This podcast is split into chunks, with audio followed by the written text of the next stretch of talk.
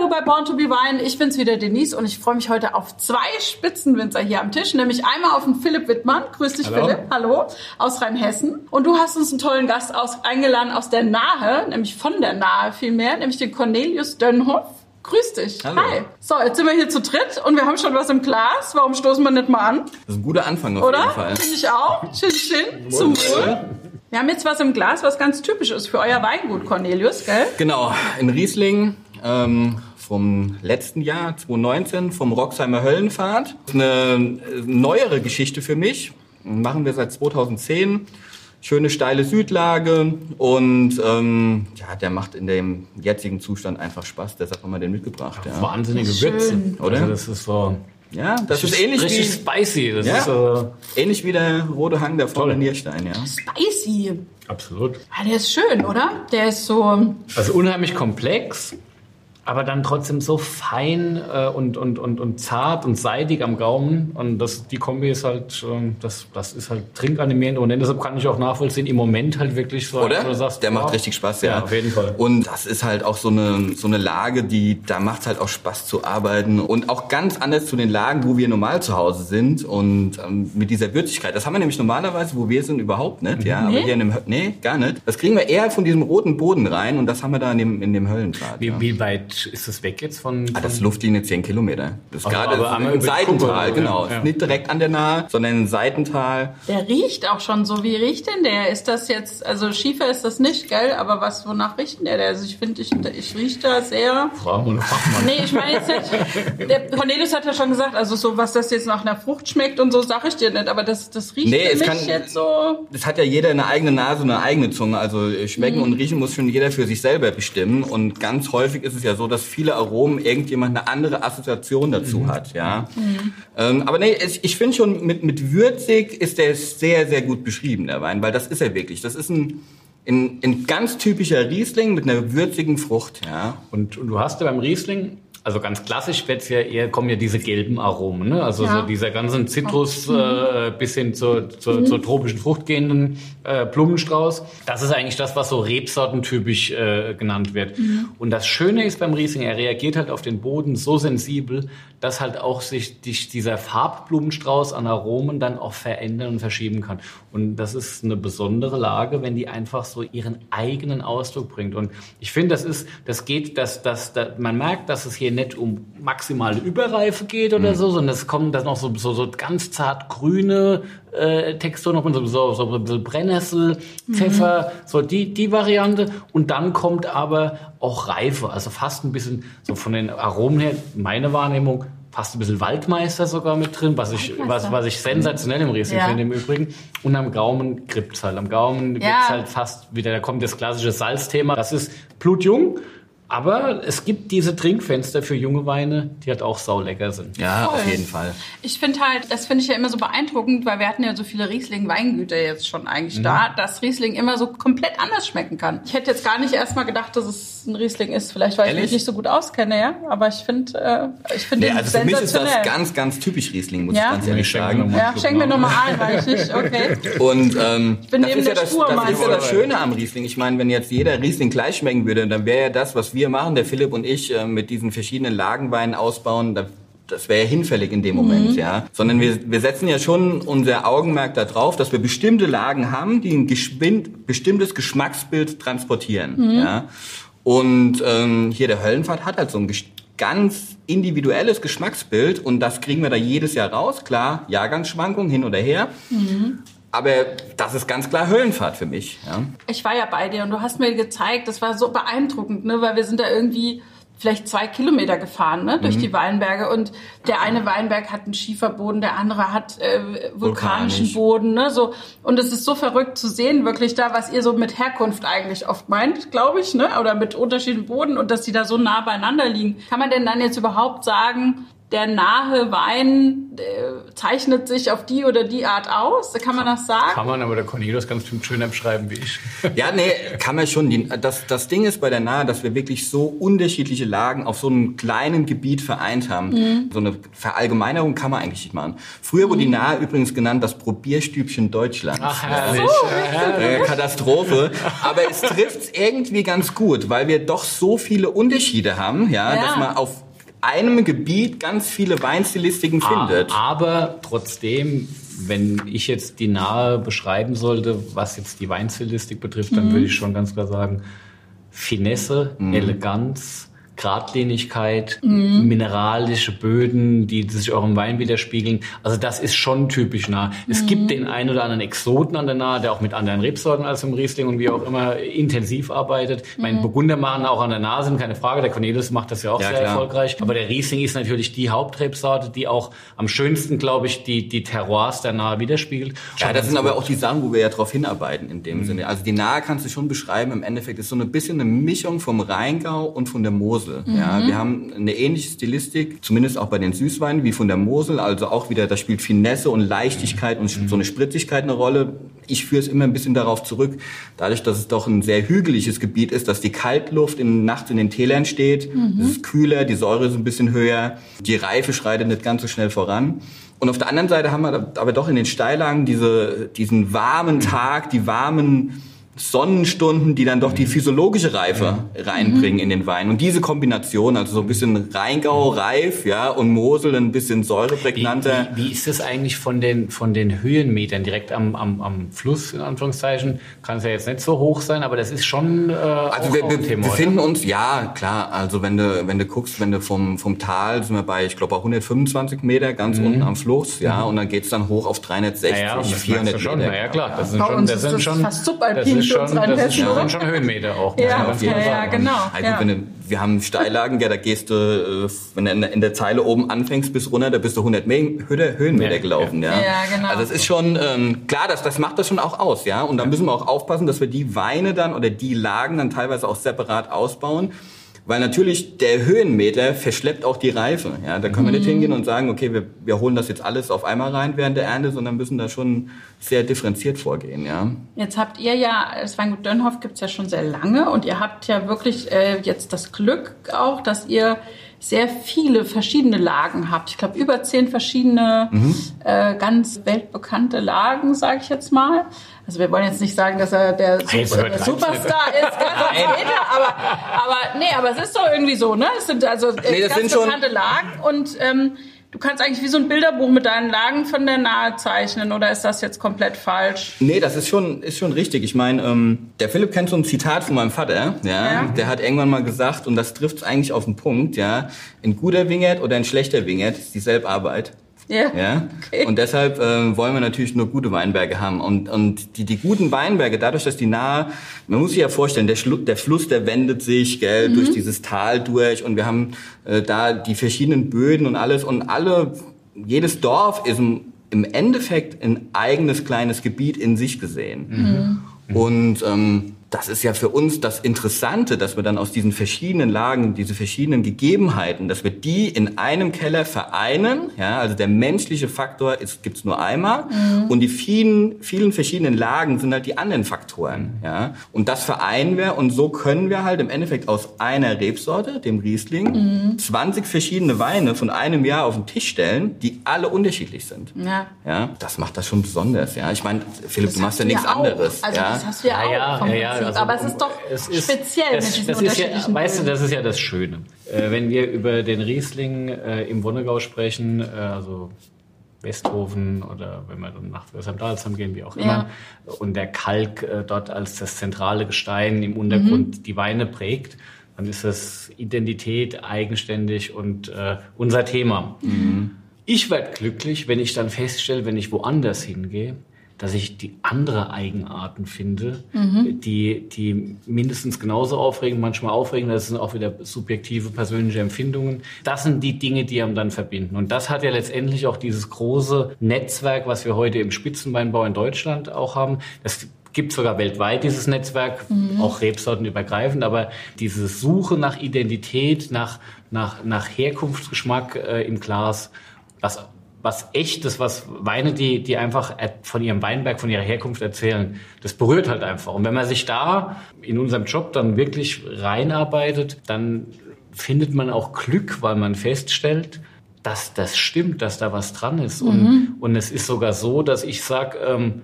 hey, ich muss nicht im Vordergrund stehen. Es muss nicht ich sein, der den Wein so gemacht hat, mhm. sondern ich bin stolz drauf, wenn ich das Gefühl habe, ich habe es geschafft, dass der Weinberg äh, äh, sich zeigt. Das ist, finde ich, die viel größere Herausforderung. Und da ist halt die Nahe ein Goldschatz. Das ist, man muss einfach dieses, dieses Gebiet ist wirklich nicht groß, wie der Cornelius sagt. Und dieses Gebiet ist sicherlich auch ein Stück weit vielfältig, äh, ähm, äh, aber es ist so authentisch eigen. Mhm. Und ich glaube, das ist auch der, also man, man muss das heute sagen, dass im Moment ist, glaube ich, so wenn man die letzten 10, 15 Jahre rückblickt, ist die nahe die Region in Deutschland, die vielleicht am kontinuiersten äh, wirklich High-End produziert hat ja. und äh, beim, beim großen Riesling auch die Lorbeeren auch äh, entsprechend bekommen hat. Und zu Recht, mhm. da ist sicherlich das Thema Klimawandel wieder auch eines. Das hat sicherlich auch geholfen in den kühlen Tälern. Das sind Ausläufer vom Hunsrück, oder? Also wenn man so Ja, also natürlich, wir haben natürlich schon eine, der, der Hunsrück spielt schon eine große Rolle, ja. auf jeden Fall, wie ich gesagt habe. Also die, die kühle Luft von den umliegenden Bergen fließt im Endeffekt ins Tal rein. Ja klar, das, das spielt schon eine Rolle.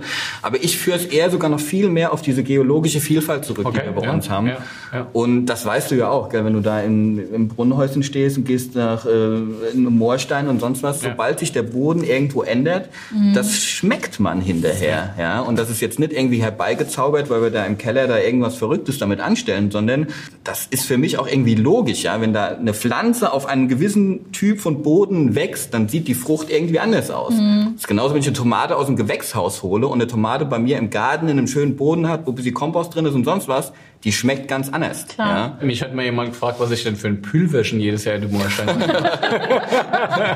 Der wurde ja. sofort aus der Gruppe entfernt, schätze ich. ja, also ich meine, ich fand das beeindruckend bei dir jetzt an der Nahe, wunderschön.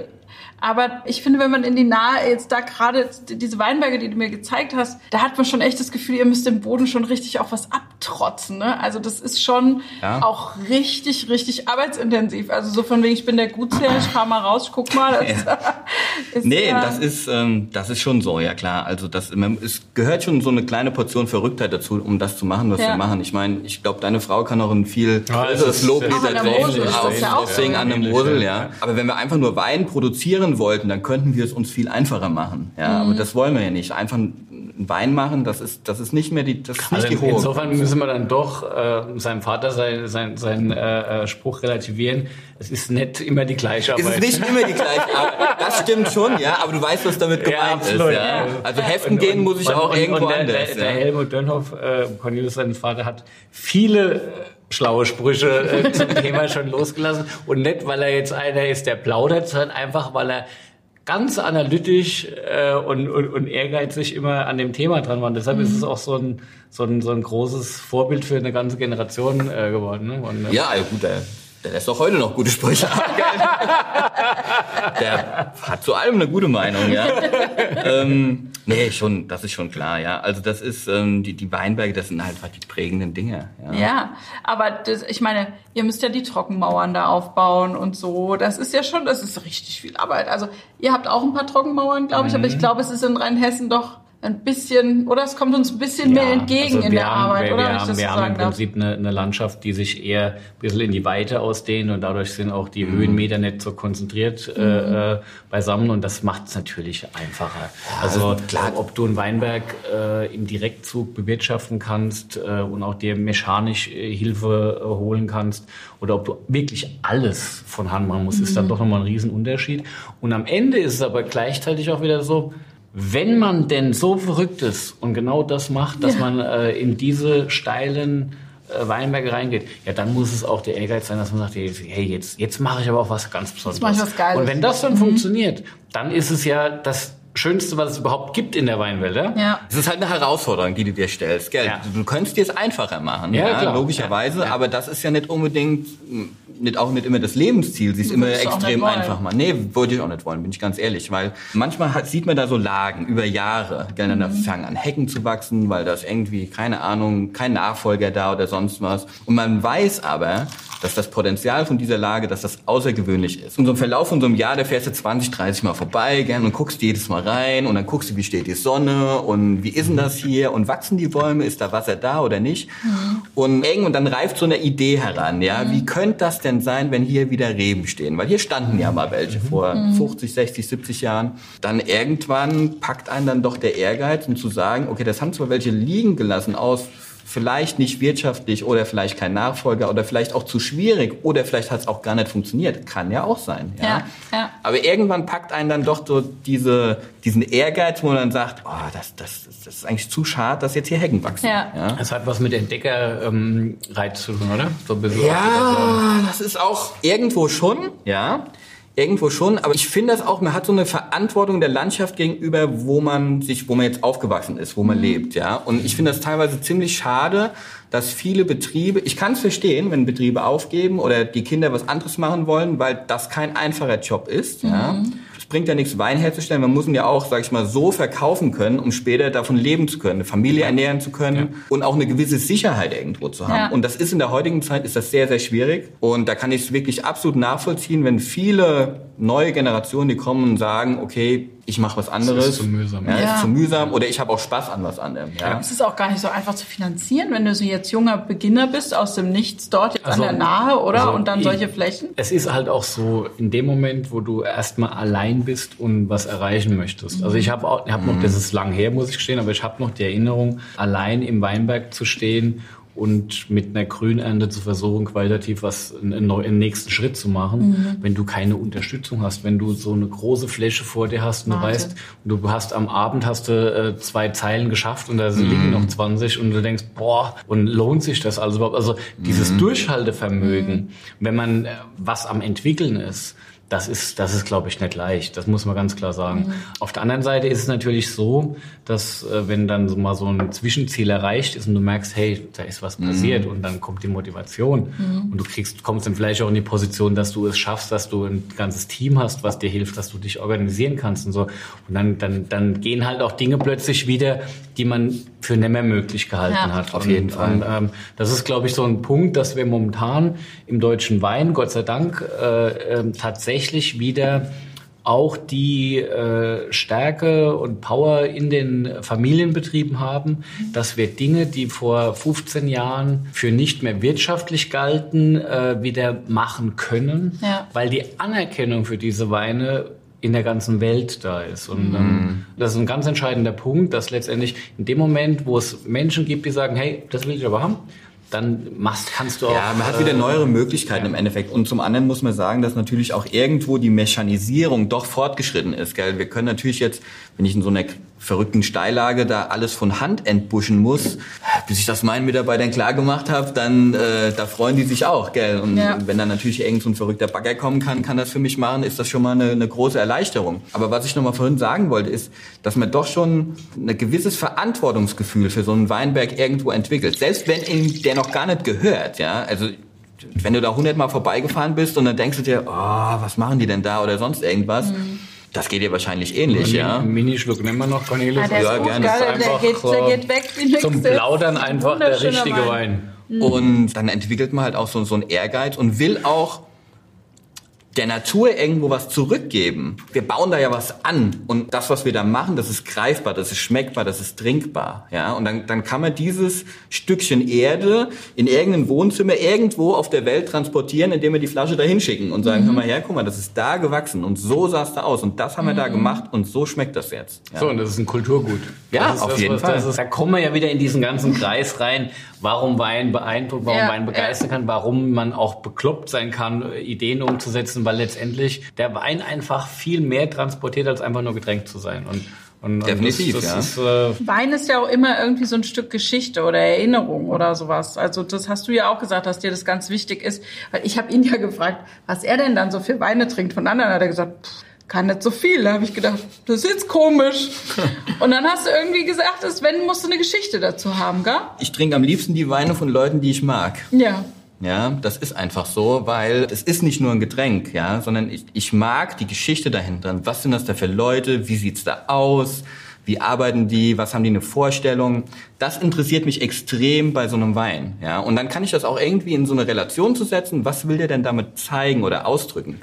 Wenn ich irgendjemand nicht mag, da kann der Wein noch so gut sein, dann habe ich persönlich keine Lust, den zu trinken. Das tut mir dann leid. Ja, aber das ist... Ja, das ist die Emotion. Die, ja, das ist die Emotion. Ich bin nicht ganz so krass, aber ähm, in meiner Familie, also meine Mutter ist genauso wie der Cornelius. Die, ist, die trinkt auch nur die Weine von Leuten, die sie, die sie mag. Okay. Ähm, das heißt nicht, dass ich die nicht probiere. Äh, okay. Ja, das ist nicht die, das ist nicht die Sache. Aber was ich wirklich dann privat trinken will, zum Beispiel gestern Abend waren, waren Freunde da, da haben wir da gekocht, dann habe ich gesagt, euer Morgen sehe ich der Philipp, wunderbar, dann trinken wir mal was. Also, gehabt. Und wenn er deinen Wein trinkt, Philipp, dann klingelt auch manchmal abends das Telefon, habe ich gehört. Der Cornelius ist jemand, der ähm, ähm, Neugierde hat und gern auch mal über die Dinge redet. Mhm. Ähm, aber man muss erst mal ihn so weit bringen, dass er überhaupt mit einem redet. Und äh, das ist also, wir kennen uns, wie lange kennen wir uns, Cornelius? Also ich sag mal jetzt. Äh, ich weiß es nicht. Also ich meine, wer, wer, wer läuft sich in so einem Winterleben oft über den Weg, aber ähm, ich wusste schon immer, Wittmann war jetzt schon immer ein Name, ja, und äh, ich habe deinen Vater, deinen Vater früher gekannt wie dich, ja. Also der Austausch, den wir beide miteinander haben, der hat sich äh, entwickelt über unsere gemeinsamen Reisen, die wir, die, die wir ja. ähm, im Weinverkauf äh, hatten, also Australien als Thema. Diese Australienreisen sind einfach Reisen sind einfach legendär. Und ja. wenn du dich dann näher kennenlernst und wenn du dann auch merkst, okay, da, da sind einfach Dinge, wo man merkt, man, man, man, man tickt ähnlich und man hat mhm. irgendwie ein Thema miteinander und dann wird es irgendwann auch leichter. Für mich ist es so, dass ich den Austausch mit ihm total schätze, weil er so geradlinig und äh, die Dinge anspricht auch schlaue Fragen stellt. Manchmal lernt man beim Cornelius auch schon was, wenn er durch seine Fragen, die er stellt. oh, stell mal eine Frage, Cornelius. Ja, also manchmal ist es so, also beim Philipp ist mir schon ein paar Mal vorgekommen, da trinke ich einen Wein, dann ziehe ich dann auf, gell, und will den trinken und versuche das auch, ja. Und dann, und dann, dann ist aber da in dem Wein irgendetwas, da werde ich nicht schlau draus, ja. Mhm. Und dann kann ich da nicht schlafen gehen, dann muss ich wissen, was da los ist, ja. Ich weiß nicht, ob es bei dir ähnlich ist, ja. Als Winzer ist ja schon so, klar, wir können auch einen Wein einfach so genießen, aber ich zerpflück den manchmal schon so im Kopf, ja, so ich zerleg den so ein bisschen in seine Einzelteile. Und manchmal stößt man halt auf eine Frage, da kommt man halt nicht weiter, ja, ja. und dann bin ich da so ähm, drin und dann dann muss ich dann halt auch mal anrufen und mal fragen, hör mal her, was ist denn da passiert? Halt, es, geht halt, es geht halt dann wirklich vom Boden, ja. Weinberg, wie wächst es, wie auch Kleinklima. immer, bis hin zum letzten Detail bei der Abfüllung. Okay. Äh, und, und alles kann in dem Moment seine Frage sein, weil er halt wirklich das komplett umspannt ja. und, und detailverliebt ist. Okay. Äh, sensationell. Also deshalb ist das halt auch so gut. Ja. Das, ist, das ist schon gut, ja.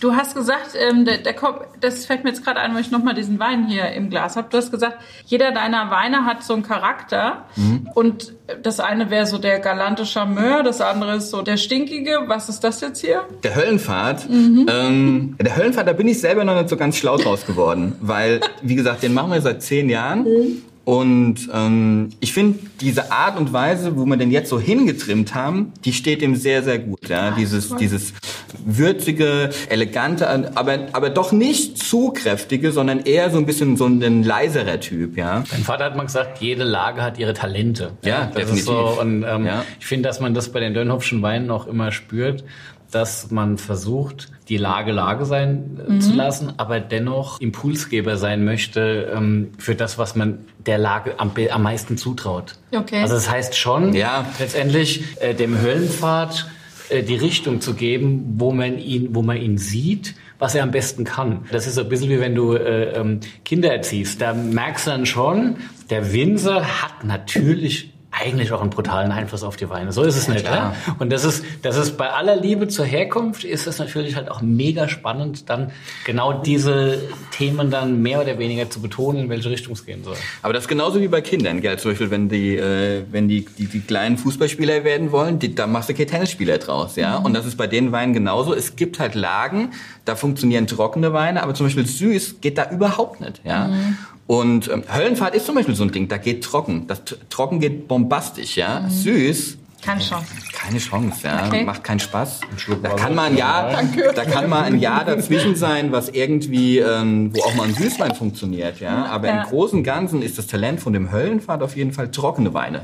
Also auch wenn ihr jetzt eine andere Herkunft habt, ähm, aber letztlich in der Stilistik habe ich so das Gefühl, wenn ich das sagen darf, als keiner der Ahnung hat, ihr wollt schon in eine ähnliche Richtung, oder? Ihr wollt elegante Weine, ihr wollt jetzt keine, die so nach vorne brechen. Das, da seid ihr euch doch relativ ähnlich, oder bin ich da falsch? Ja, natürlich hat jeder schon so ein bisschen seinen eigenen Geschmack, aber die Richtung würde ich schon sagen, Ja, ja. die stimmt auf jeden ja. Fall. Ich spreche jetzt mal im Wir, ja. Also wir gucken schon auf, auf Meld mich, gewisse, ich melde mich, wenn es nicht so ist.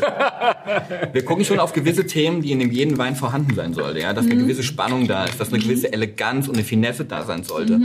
Und besonders große Weine, das sind für mich nicht die lautesten Weine, wo man im Glas riecht und schon erschlagen wird von Aromen, ja, sondern für mich sind das eher Weine, die einen gewissen Körper, eine gewisse Kraft transportieren, aber gleichzeitig ganz tänzerisch, spielerisch, leicht sind. Ich denke, das ist auch in der, vor allem in der heutigen Zeit, diese große Herausforderung, die wir haben, da kommen wir auch du hast vorhin gesagt, Klimawandel oder klimatische Veränderung, auf so ein Thema zu sprechen, dass wir in der heutigen Zeit mit diesen auch extremen Sommern, die wir haben, diesen, diese Wetterextreme, dass wir das schaffen oder das schaffen wollen, im Endeffekt diese Art von Wein zu produzieren. Ist das jetzt an der Nahe fast ein bisschen einfacher als in Rheinhessen, weil das in, weil das, weil man in der Nahe dem, dem das so abtrotzen muss und, und in Rheinhessen das so ein bisschen. Glaube ich nicht. Nee? Ich glaube, jede Region hat seine eigenen Herausforderungen. Da kann man, das kann man schlecht über einen Kamm scheren. Bei dem ist einfacher Okay. und bei dem ist schwieriger. Weil nee, das ist doch so. Das ist, ähm, ist auch so abhängig, gell. Der eine hat mal Glück, da zieht ein Gewitter vorbei und es regnet, und der andere hat Pech, da zieht es zwar auch vorbei, aber es hat gehagelt zum Beispiel, sage ich jetzt mal. Ja. Das ist, das ist das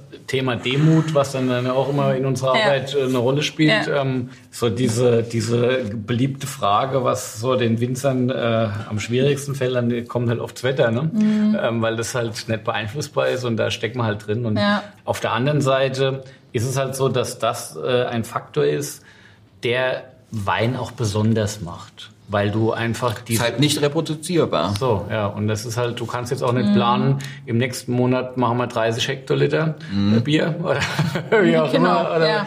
Das ist ein Spiel. Und dann kommt so ein Jahr, das voll in den Kontor schlägt und du hast plötzlich nur 25 Prozent von dem, was du normalerweise hast.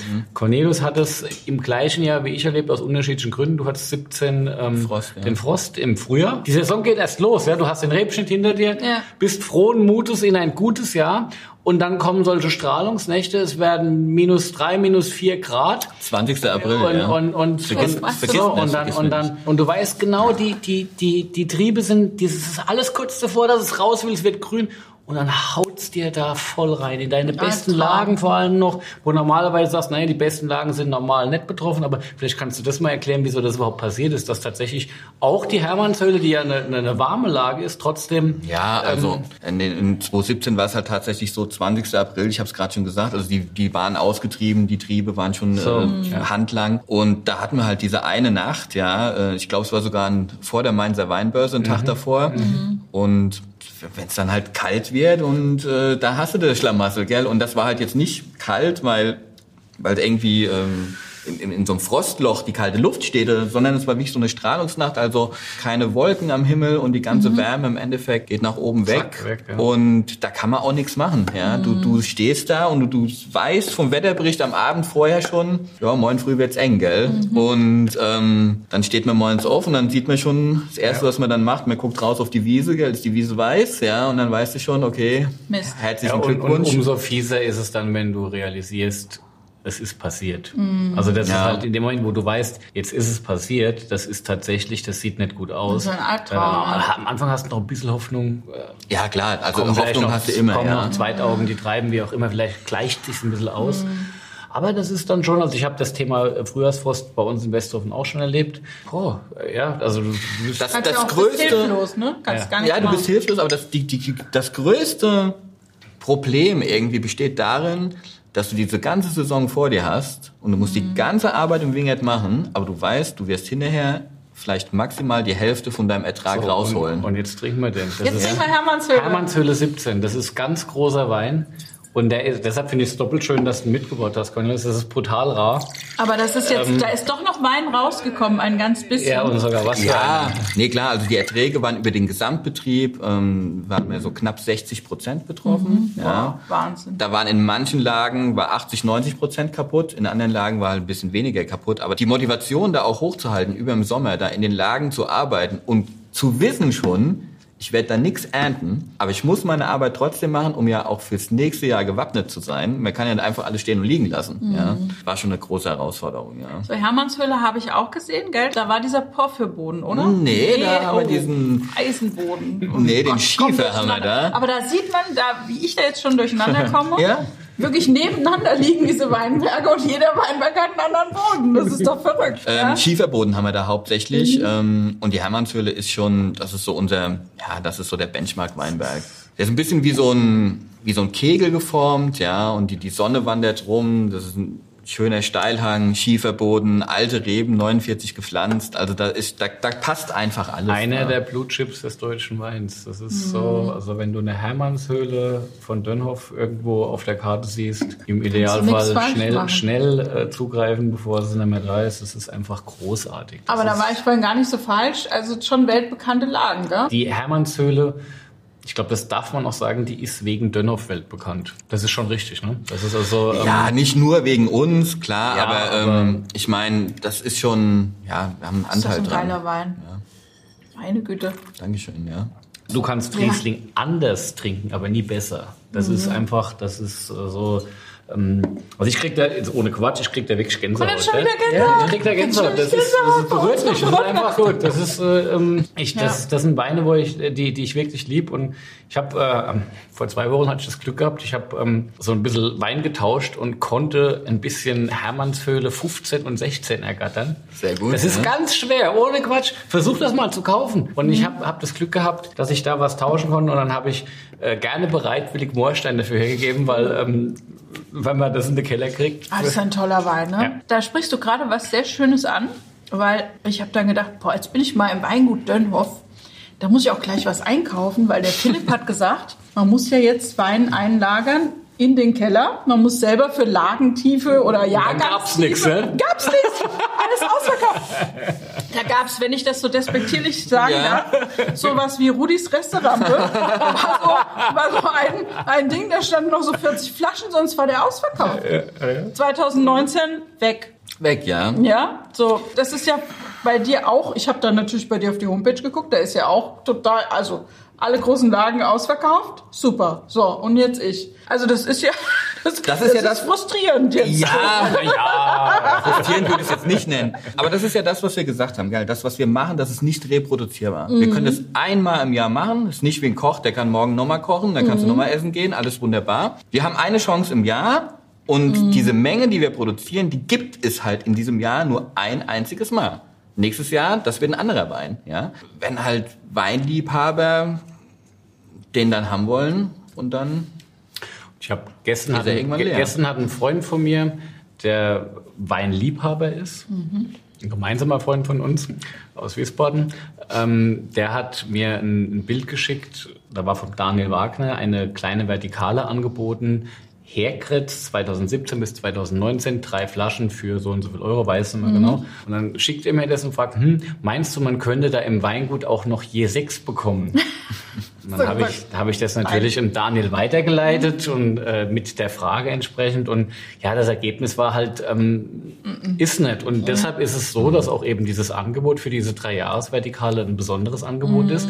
Weil wenn du nicht direkt am Anfang das Glück hast, den Wein zu bekommen, ist er halt weg. Das sind halt einfach Unikate und ähm, das äh, ist halt so ein bisschen das Spannende, manchmal auch das Schwierige an den großartigen Weinen, dass du es nicht immer kriegst. Und es gibt für mich auch, es gibt einige Weine, ähm, das muss jetzt nicht unbedingt Deutschland und Riesling sein, die ich gerne in meinem Keller hätte und merke, wie schwer sie zu bekommen sind. Und dann googelst du das und denkst, naja, hey, wenn du googelst, kriegst du doch alles. Also mit, Ja. mit Googeln Ja, ja, kriegt man ja. doch heute die Welt in den Griff. Ja, das ist halt beim Wein nicht so. Ja, das ist also, Ja. kannst, wenn du kleine Appellationen, egal ob das an der Loire, äh, im Jura, äh, im Burgund äh, der Fall ist, Immer dann, wenn der Weinbau auch kleine Strukturen hat Mhm. und die Mengen, die produziert werden, äh, klein sind, dann wird es doppelt schwer. Also ich sag mal, Bordeaux, das ist eine Frage des Preises. Okay. In, in, wenn, du, wenn du einen großen Bordeaux kaufen möchtest, egal welchen Jahrgang, du kannst, ich behaupte, zurück bis zumindestens in die 60er Jahre das irgendwo finden, im Notfall auf einer Besteigung, wie auch immer. Es kostet dich viel Geld, wenn du das Besondere haben möchtest, aber das gibt's dann doch irgendwo noch, weil eben die, die, die Produktionsmengen in der Regel irgendwo äh, für den ersten Wein des Hauses dann doch irgendwo zwischen 50 und 200.000 Flaschen mindestens waren, sodass also auch irgendwo eine gewisse Verteilung stattgefunden Ja. hat. Aber von einem Wein, von dem nur zweieinhalbtausend Flaschen oder 3000 Flaschen erzeugt wurden und die wandern zu so ein paar Weinliebhabern, dann ist es erledigt. Da kommst du halt nur noch mit Glück dran. Okay, aber das heißt dann, wenn man jetzt mal so, jetzt mal an die Hörer gedacht, also wir haben gesagt, Leute, wenn ihr Wein gerne mögt, dann wäre es gut, ihr würdet euch was einlagern in den Keller. Wie gehe ich dann, jetzt fange ich mal mit deutschen Weinen an. Also was gehört denn in so einen guten Keller rein? Und wie, wie mache ich denn das? Bestelle ich dann jetzt immer schon vor und sage, okay, also ich weiß hier ganz genau, die Hermannshöhle, das ist Also eigentlich ich- immer es geil. Bestelle ich immer schon mal vor. Am Ende geht's ja immer erst darum, für sich festzulegen, was man denn mag. Jetzt ist ja unsere Welt nicht unbedingt jedem seine Welt. Also wir reden über ein Spezialthema. Große trockene Rieslinge oder auch große fruchtsüße Rieslinge sind so ein sehr eigenständiges Thema. aber die kannst du halt auch lange und, lagern. Ja, und wenn man du feststellt, wenn man feststellt, so wie du auch, dass du solche Weine magst, dann ist es natürlich schon so, dass es verschiedene Strategien gibt, wie man sich das eben aufbaut. Zum einen kannst du natürlich direkt in den Weingütern das versuchen und einzeln individuell äh, ähm, eben in der Regel vorbestellen, teilweise Subskriptionen äh, entsprechend.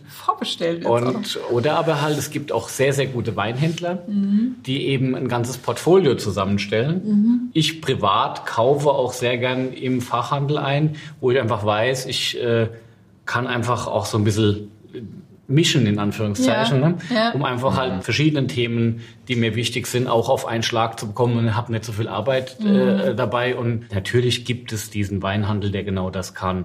Okay. Schwierigkeit dabei ist, du musst halt ein bisschen warten, bis es dann irgendwann dann auch mal Ja, da aber das ist ja nicht so, dass es die Weine nicht zu kaufen gibt. Das wäre ja Quatsch, gell? Aber man muss halt schon sagen, gell, wir leben vom Weinverkauf. Klar. Logischerweise. Und ich würde jedem gern so viel Flaschen verkaufen, wie er gerne hätte. Aber die Natur gibt mir halt nur ein gewisses Maß vor. Und wenn das erschöpft ist, ist es erschöpft. Und das tut mir auch manchmal leid. Also ich habe manchmal äh, Situationen, wo äh, auch gute Freunde kommen, wo ich dann sage, es, tut mir leid, ich habe nichts mehr. Ich kam auch in Situationen, dass äh, teilweise ähm, wir dann aus unserem Privatbestand, wo man ja immer klar von jedem Jahrgang ein bisschen was zurücklegt oder auch für die Kinder oder Kindeskinder oder weiß der Teufel.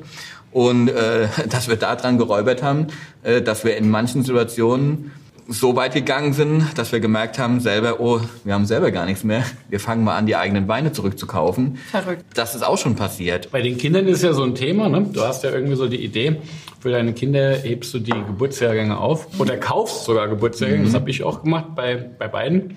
Bin ja jetzt mittlerweile der Meinung, wenn die dann mal so zwölf sind und noch nicht wirklich äh, Interesse haben, dann kann man es auch trinken.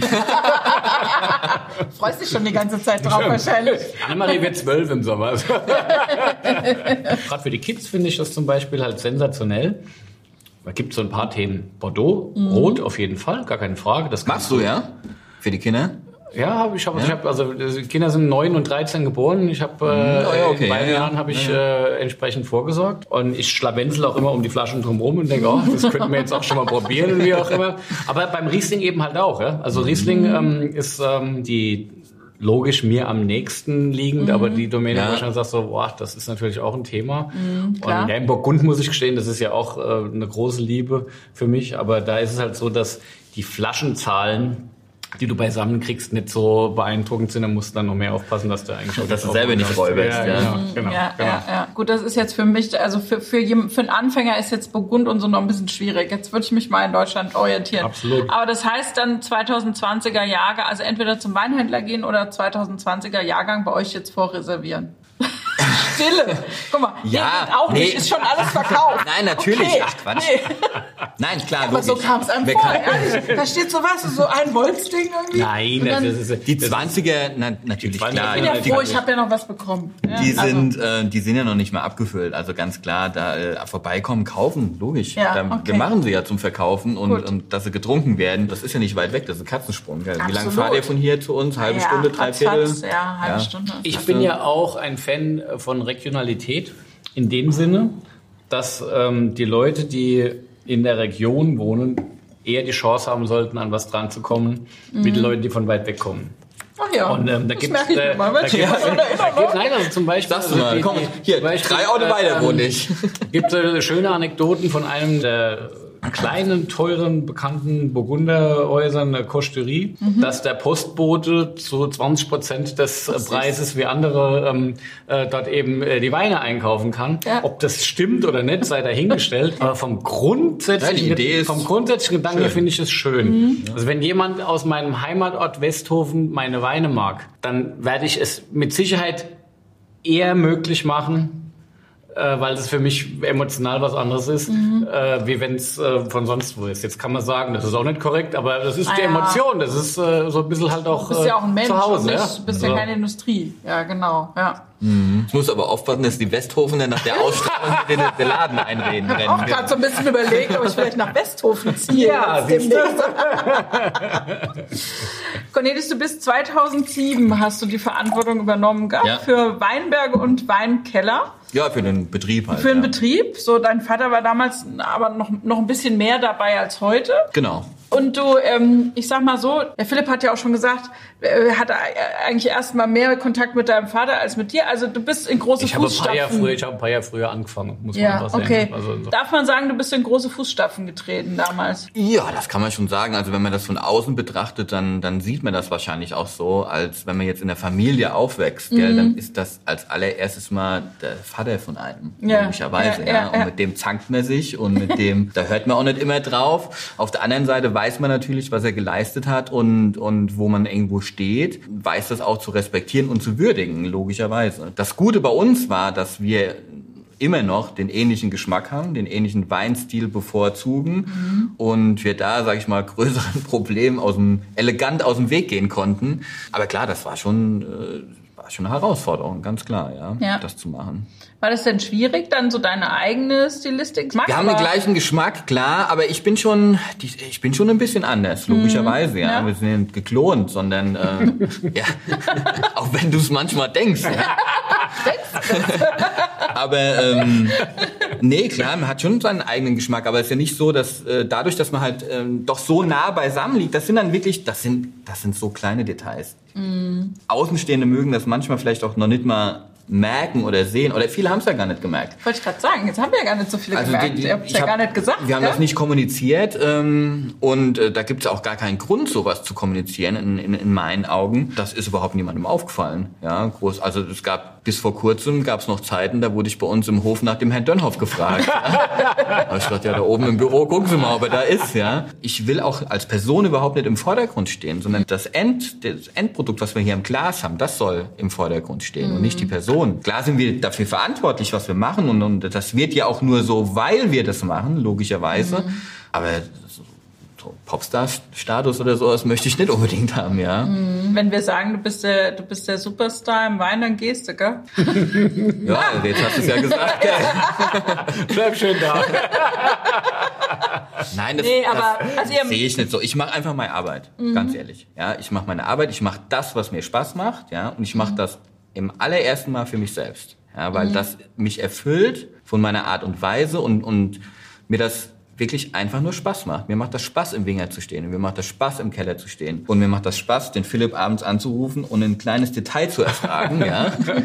Das, das mag ich. Ja. Und deshalb mache ich das als allererstes. Auf der anderen Seite müssen wir natürlich sehen, klar, wir leben vom Weinverkauf. Und ich habe mittlerweile um die 20 Angestellte. Ich bin für die verantwortlich. Ja, die, die haben auch Kinder, die haben ein Haus gebaut oder gekauft und die wollen auch davon leben.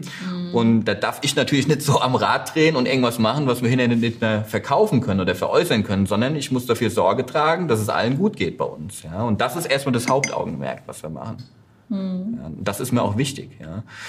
Dass das natürlich Leute mögen, das, was wir machen und auch einen ähnlichen Geschmack haben, das finde ich super, ja, ganz klar aber ich gehe jetzt nicht hin und trimm einen Wein in irgendeine Richtung, wie ich ihn selber nicht ja, haben wollte. Das könnte ich auch gar nicht. Ja, das finde ich ja. voll, voll wichtig, genau, ja. Mhm. Muss man den Cornelius nach seinen Auslandsaktivitäten fragen. Ich glaube, Cornelius ist schon viel mehr gereist wie viele andere in dem Alter. Da ist schon wirklich, ähm, gerade in Sachen Wein, also da hast du, ähm, äh, glaube ich, bist einer derjenigen, die, die mit am meisten auch schon im positiven Sinne mit hochwertigen deutschen Wein erlebt haben.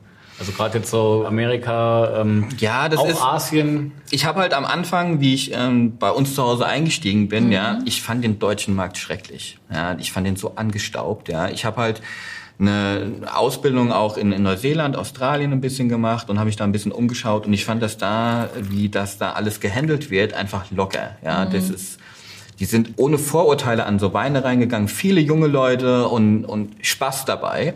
Und ich fand das in Deutschland immer so angestaubt. Und da habe ich mich relativ Anfang, wie ich eingestiegen bin bei uns, eigentlich erstmal um die Auslandsmärkte gekümmert. Das war mhm. mir wichtig und das, das hat mir auch extrem viel Spaß gemacht, da zu sehen, wie auch mit diesem Thema Wein, wie das, also Lifestyle-Produkt ist vielleicht jetzt das falsche Wort, aber trotzdem so ein gewisser Lifestyle auch gelebt wird. Ja, ist ja, ein Genussprodukt, ist auch Lifestyle. Ja, aber halt nicht angestaubt, ja. ja. Aber vielleicht hast du auch Menschen getroffen, die man sonst gar nicht so leicht hm. äh, ähm, äh, ja, in Zeichen vor die Flinte äh, bekommt. Gerade also in Amerika, ich kenne das so ein bisschen aus deinen Erzählungen. Ich muss gestehen, ich habe in Amerika relativ früh aufgegeben. Ich äh, habe mir damals vorgenommen gehabt, ich möchte in Amerika erfolgreich sein, mhm. habe gemerkt, dass ich scheinbar das nicht gut mache und habe mich dann oh, zurückgezogen. Okay. Ähm, ja, die brauchen halt so die Freundlichkeit, die ich manchmal nicht habe, keine Ahnung. Und dann ich, war, ich, war, war ich beleidigt. Wie auch immer. Und der Cornelius hat, glaube ich, da ähm, viel, viel ganz spannende äh, Menschen auch kennengelernt. Ja, auf jeden Fall. Das ist, ähm, ich meine, in dem Wein-Business generell, ja, lernst mhm. du schon verrückte Persönlichkeiten kennen. Ja, mhm. das hat mir von Anfang an Spaß gemacht. Gell? Und dann habe ich es halt auch immer so ein bisschen forciert, muss ich ganz ehrlich sagen, so ein ja. bisschen auch heraus herausgefordert und da sind schon teilweise lustige Geschichten entstanden. Die würden jetzt auch hier so ein bisschen den Rahmen sprengen. Die behalte ich dann doch lieber für mich. Schade, ähm, gell? Jetzt. Wo, ja, das, äh Der Philipp hat angesprochen, das kam von mir. Ja. Dann trifft man auch, klar, andere Leute, auch andere Winzer von, von überall und unterhält sich und, und kann auch denen vielleicht das ein oder andere Detail rauskitzeln, mhm. wie die manche Sachen machen und übernimmt dann auch so Sachen, wenn man nach Hause kommt, probiert man dann auch teilweise mal Sachen aus, stellt dann relativ schnell fest, da hat es funktioniert, hier nicht, ja, ja. dann lässt man es wieder sein. Ja, aber das ist schon, das macht mir auch Spaß, sowas. Dann. Dieses aus der Box denken. Mal so ohne, ja. ohne dieses Gefühl, hier in Deutschland ist eine lange Weinbautradition, hier muss ich das so ganz so, wichtig. so machen, sondern ich das darf ich, mal was ganz anders machen. Ist das das? Also ich habe eine ganz klassische Winzerausbildung gemacht, ja. ja. Ähm, drei Jahre Lehre bei unserem guten Freund Joachim Heger. Den müssen wir übrigens mal einladen. Sensationeller ja, geiler Typ. Sensationeller Typ. Komme ich auch dann gerne. Ja, geil, ja, dann den nimmst du ein, das ist gut. Kann ich machen. ähm, nee, und da habe ich eine ganz äh, traditionelle Winzerausbildung mhm. gemacht, ja, und bin danach ähm, nochmal ins Ausland geflüchtet ja. und habe da bei einem... Geflüchtet, du wolltest noch mal ein bisschen... Ich habe ein bisschen zwischen das Weingut und dich bringen. Genau, also ja. mein Vater war zu der Zeit noch ein bisschen jünger, ich war ein bisschen jünger. Das mhm. sind zwei Dickköpfe, die sind aufeinander getroffen und jeder versucht natürlich seine Ideen durchzusetzen und ja. da haben wir beide nicht nachgegeben, ja. Nee, dann dann habe ich gesagt, okay, das das mein Vater konnte zu dem Zeitpunkt auch noch, ja, war noch jung und voll im Betrieb drin und habe ich gedacht, okay, jetzt, wenn dann jetzt, ja, jetzt kann ich nochmal weg. Und ähm, dann habe ich in, in, in dreiviertel Jahr mit einem wirklich sehr, sehr netten Kerl zusammengearbeitet im, in Australien, im Clare Valley, der Jeffrey Crossett. Das ist wirklich auch eine der Riesling-Persönlichkeiten weltweit, würde ich jetzt mhm. sogar sagen. Mhm. Ganz liebevoller Mensch, liebe Familie, tolle Frau. Und ähm, da habe ich einfach gesehen auch. Und die Frisur habt ihr euch mittlerweile ein bisschen angepasst. Haben wir uns angepasst, ja. Und da habe ich aber dann. Dass du die alle kennst, siehst du, das ich ja, also, Diese Weinszene untereinander ist klein. Ja, das glaubt ja. mir nicht. Das ist ganz, ganz klein. Ja. ja. Und nee, da habe ich halt wirklich gesehen, wie man große Weine auch unter schwersten klimatischen Bedingungen mhm. auch teilweise herstellen kann ohne dieses Traditionsbewusstsein zu haben. Also mhm. da, da wurde auch manche sagen, einfach das machen wir jetzt halt mal so. Ja. Mhm. Und das fand ich ganz, ganz faszinierend, weil das, mhm. ähm, mhm.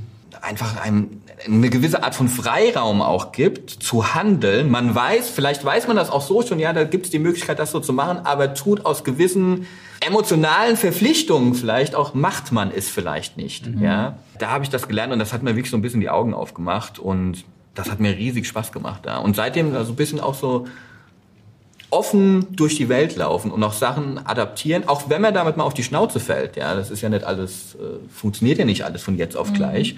Aber man muss trotzdem so die Möglichkeit haben oder auch das, den, den Mut haben, Sachen auszuprobieren, finde ich. Das finde ich ganz, ganz wichtig. Mhm. Ja. Machst du das auch? Oder bist du da, das, weil das, du kommst nee, ja jetzt auch aus einem Traditionshaus. Ja, also ich sag mal so, ich habe ein paar Jahre früher angefangen als der Cornelius und hatte das Glück, in, ähnlich wie bei ihm in einem Betrieb äh, groß zu werden, wo der Weg vorgegeben war. Mhm. Der Unterschied zwischen uns zwei ist vielleicht der, dass ähm, es bei mir so war, äh, mein Vater war auf dem Weg dahin, wirklich äh, für das Weingut eine große Bedeutung zu erlangen.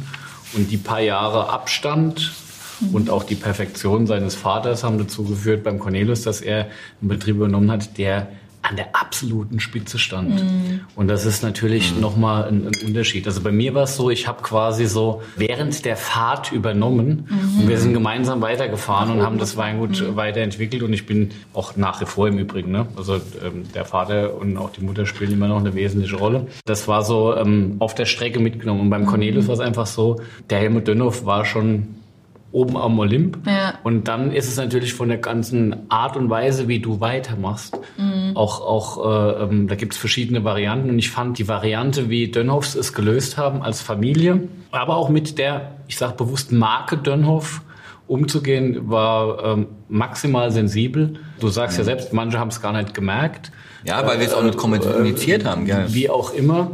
Und trotzdem sind, sind, sind, geht es dann doch auch um die Persönlichkeiten. Und ähm, mm. ich war ein bisschen freier in den Entscheidungen. Mm. Ich hatte dadurch mehr Spielraum. Klar, weil ihr auch, wart noch auf dem Weg nach so. oben und du und, warst halt, also mm. ihr mhm. wart halt schon ich glaube eh, wenn man so viel Erfolg hat, dann hat man auch ein bisschen mehr Angst, ne? Dinge ja, zu du verändern. Wirst, darf man nicht haben. Du, du, ja. du, wirst vielleicht halt noch intensiver von außen wahrgenommen mhm. äh, und ähm, die Spielwiese wird dir dadurch ein bisschen mehr geraubt, weil du natürlich, äh, egal was du machst, sofort jemand gibt, der sagt, oh, was machen die da? Ja. So ungefähr, ja. Und, mhm. und ähm, das, das war so vielleicht so ein bisschen äh, für mich so ein bisschen einfacher, weil ich mehr probieren konnte. Am Ende ist das Interessante, wenn ich gucke, was wir heute machen, wir stellen immer beide fest, dass unsere Betriebsstrukturen gar nicht so unterschiedlich sind. Nee, überhaupt nicht. Also wir sind dann doch in der Klassik zu Hause. Wir stehen für die gleiche Idee des äh, großen Herkunftsweins und stehen für unsere Region dementsprechend.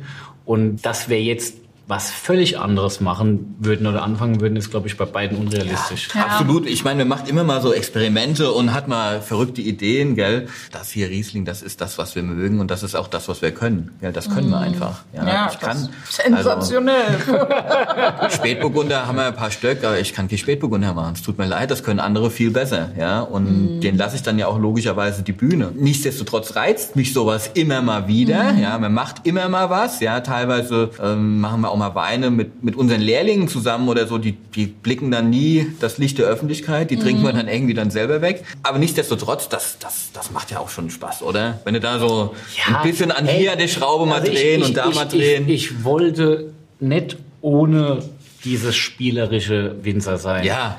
Ich, ich habe hab ja ganz lang bei meinem Spätburgunder Keller auch immer gesagt, wenn ich jemanden da reingeführt habe, das ist mein Hobbyraum. Jetzt nicht, weil das mein Lieblingshobby war und das ja. mein, also ich meine, das ist mhm. immer noch Fußball, stehe ich, aber ähm, äh, es ist am Ende so, es ist die Spielerei gewesen. Mhm. Ja? Und natürlich versuchst du irgendwann, dann hast du so äh, Triggerpunkte, wo du sagst, okay, aus einer Spielerei kann auch ernst werden. Manche Spielerei lässt du vielleicht aber auch wieder sein. Also das, ist, das ja. kann sehr unterschiedlich gestrickt sein. Aber ihr seid auch viel zu jung, um jetzt immer nur denselben Kram zu machen, oder nicht? Ja, ich sag mal so, ähm, man ist nie zu jung, um was klassisch Bedeutendes weiterzuentwickeln. Aber weiterentwickeln. Äh, weiterentwickeln. Genau. Also, also es gibt, gibt einen guten Satz, nur durch den Mut zum Wandel bleibt auch Tradition lebendig. Ja. Ja, das heißt also, du musst, du musst immer Entwicklung einbringen. Du musst nicht jedem und, Trend nachjagen. Und meine größte Sorge ist es, dass ich irgendwann in 20 Jahren äh, zu unbeweglich bin, mhm. noch wahrzunehmen, was irgendwo, wo die, wo der Zeitgeist ist und wo, und das, ich, ich wünsche mir das so sehr, das zu schaffen, wenn ich, wenn ich mal älter werde,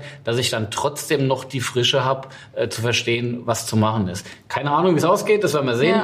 Ja. Ähm, ja. Aber ähm, so würde ich mir es wünschen, dass wir es schaffen, äh, ähm, als Familienunternehmen an den Punkt zu kommen, aber mm. who knows, wir werden es sehen. Jetzt sagt ihr, ihr habt ja durchaus Gemeinsamkeiten, wie ihr den Wein seht, aber euer Hauptaugenmerk liegt ja eigentlich auf der Arbeit im Weinberg, oder? Bei beiden, würde ich sagen. Also ich meine, du, du kannst halt nicht hingehen und aus irgendwelchen Trauben jetzt so ein Ding da auf den Tisch stellen, ja, so eine Hermannsöl, das funktioniert halt nicht, ja. Du musst halt schon drauf zuarbeiten und man kann auch nicht so ein Wingert sich komplett selbst überlassen. Das ist mhm. ja auch absurd, der Gedanke irgendwo. Jedes Jahr ist ja auch anders. Wir sind der Natur ausgesetzt, wir sind dem Wetter ausgesetzt und wir können ja darauf reagieren. Und wir mhm. wissen ja mittlerweile, weil wir einen Erfahrungsschatz haben oder weil wir es gelernt haben oder wie auch immer, was in manchen Situationen zu tun ist, ja, um mhm. da im Endeffekt ein besseres Ergebnis hinzubringen. Deshalb ist schon äh, der Weinberg, die Trauben, das ist schon das, wo es drauf ankommt. Das ist das ja. Wesentliche. Das, ist das Wesentliche, alles andere hilft nicht. Also ja. nur mit guten Trauben kannst du guten Wein machen und ja, mit guten Trauben aus guten Lagen. So muss ja, ja, voll einverstanden. Voll d'accord. Das ist nämlich tatsächlich so, weil das ist ein Stück weit, für manche Winzer ist es vielleicht auch deprimierend, die ähm, in Betrieben lernen. Äh, Wie euren? Und plötzlich zu Hause feststellen, hm, wir haben die Lagen gar da nicht. Da ist ein Limit, da ist ein Limit, was ich nicht ersetzen kann. Mhm. Und das ist Wahnsinn, dass das in Deutschland noch so ein ja, Wissen von einer kleinen, kleinen Gruppe ist, weil eigentlich ist es so, dass es so offensichtlich ist. Und du wirst halt in der durchschnittlichen Lage keinen großen Wein machen können. Da kannst du dich, da kannst du dich auf den Kopf stellen, mit den Füßen wackeln. Du kannst vielleicht einen Freak-Wein machen oder wie auch immer, aber groß im Sinne dessen, dass Herkunft äh, ähm, strahlt, das wird nicht gelingen. Da muss halt alles stimmen, ne? Also es muss, muss der Boden stimmen, es muss diese, also die Lage stimmen, es muss das Mikroklima stimmen. Ja, und die Person oder? muss auch zu der Lage passen oder der Betrieb in dem Sinne. Ja. Das ist, das ist so. Das, das ist der Human Factor, über den ihr immer sprecht, ne? Ja, der spielt auf jeden Fall eine Rolle. Ja, aber, ja. aber die, die Grundvoraussetzung bringt der Weinberg. Er freut sich über seinen eigenen Wein. Ist dein Wein so gut? Ja, das freut sich. Er hat seinen Wein probiert und freut sich. Das finde ich super. Ja.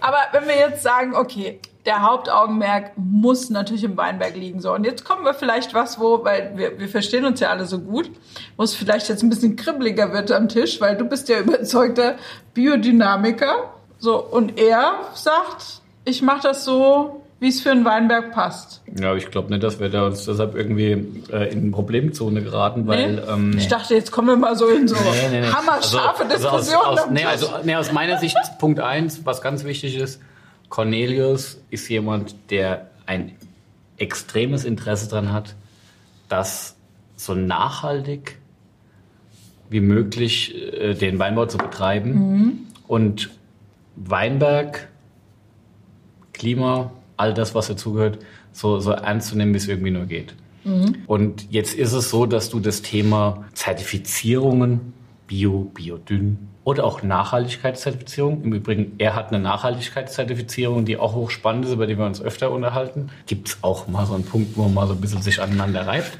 Ähm, aber es ist so, dass er das Thema mindestens genauso aufmerksam verfolgt wie ich. Nur die Gegebenheiten sind unterschiedlich.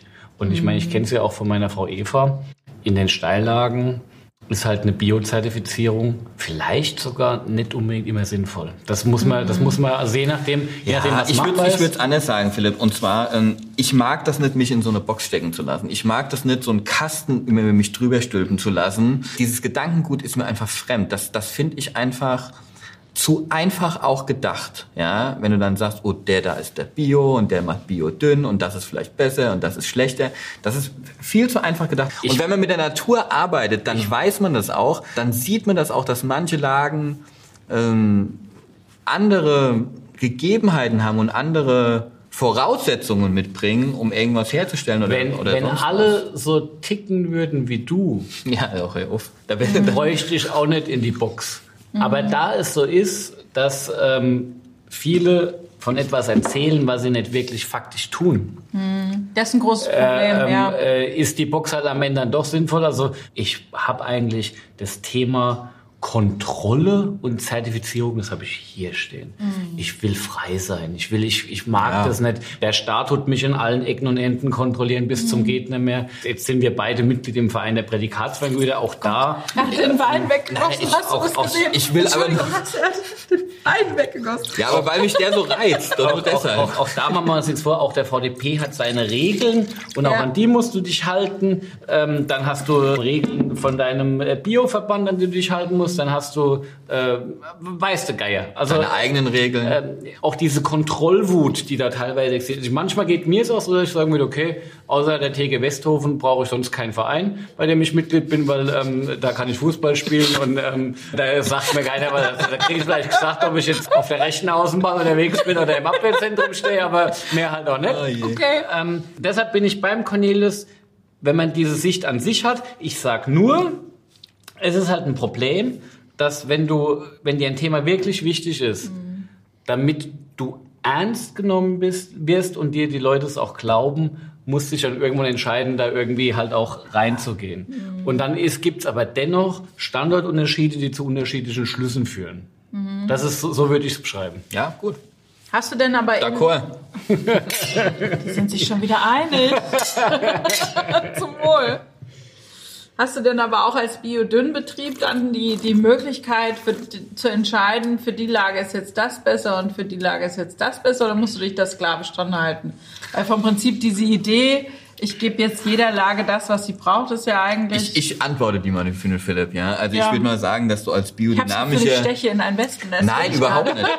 ähm, überhaupt nicht. Ähm, als, als biodynamischer Betrieb sind einem ja nicht die Hände gebunden, mhm. sondern kann ja genauso individuell auf seine Weinberge eingehen, äh, eingehen, wie wir das machen. Beim Philipp ist es, äh, sage ich jetzt auch nochmal, ein, ein besonderer Faktor, weil auch dein äh, Dein Vater ist, glaub, der, der mit dem grünsten Daumen, den ich jemals in meinem Leben kennengelernt habe, ja. Allein die Gärten, wenn man beim Philipp Ja, reinkommt, und wenn die Gärten schon so aussehen, dann kann man sich ja vorstellen, wie die Weinberge aussehen. Mhm. Und ähm, nee, also dass da jetzt irgendwelche ähm, Restriktionen in dem Sinne da sind, mit denen äh, der Philipp nicht klarkommt, ist definitiv, würde ich jetzt sagen, nicht der Fall, ja.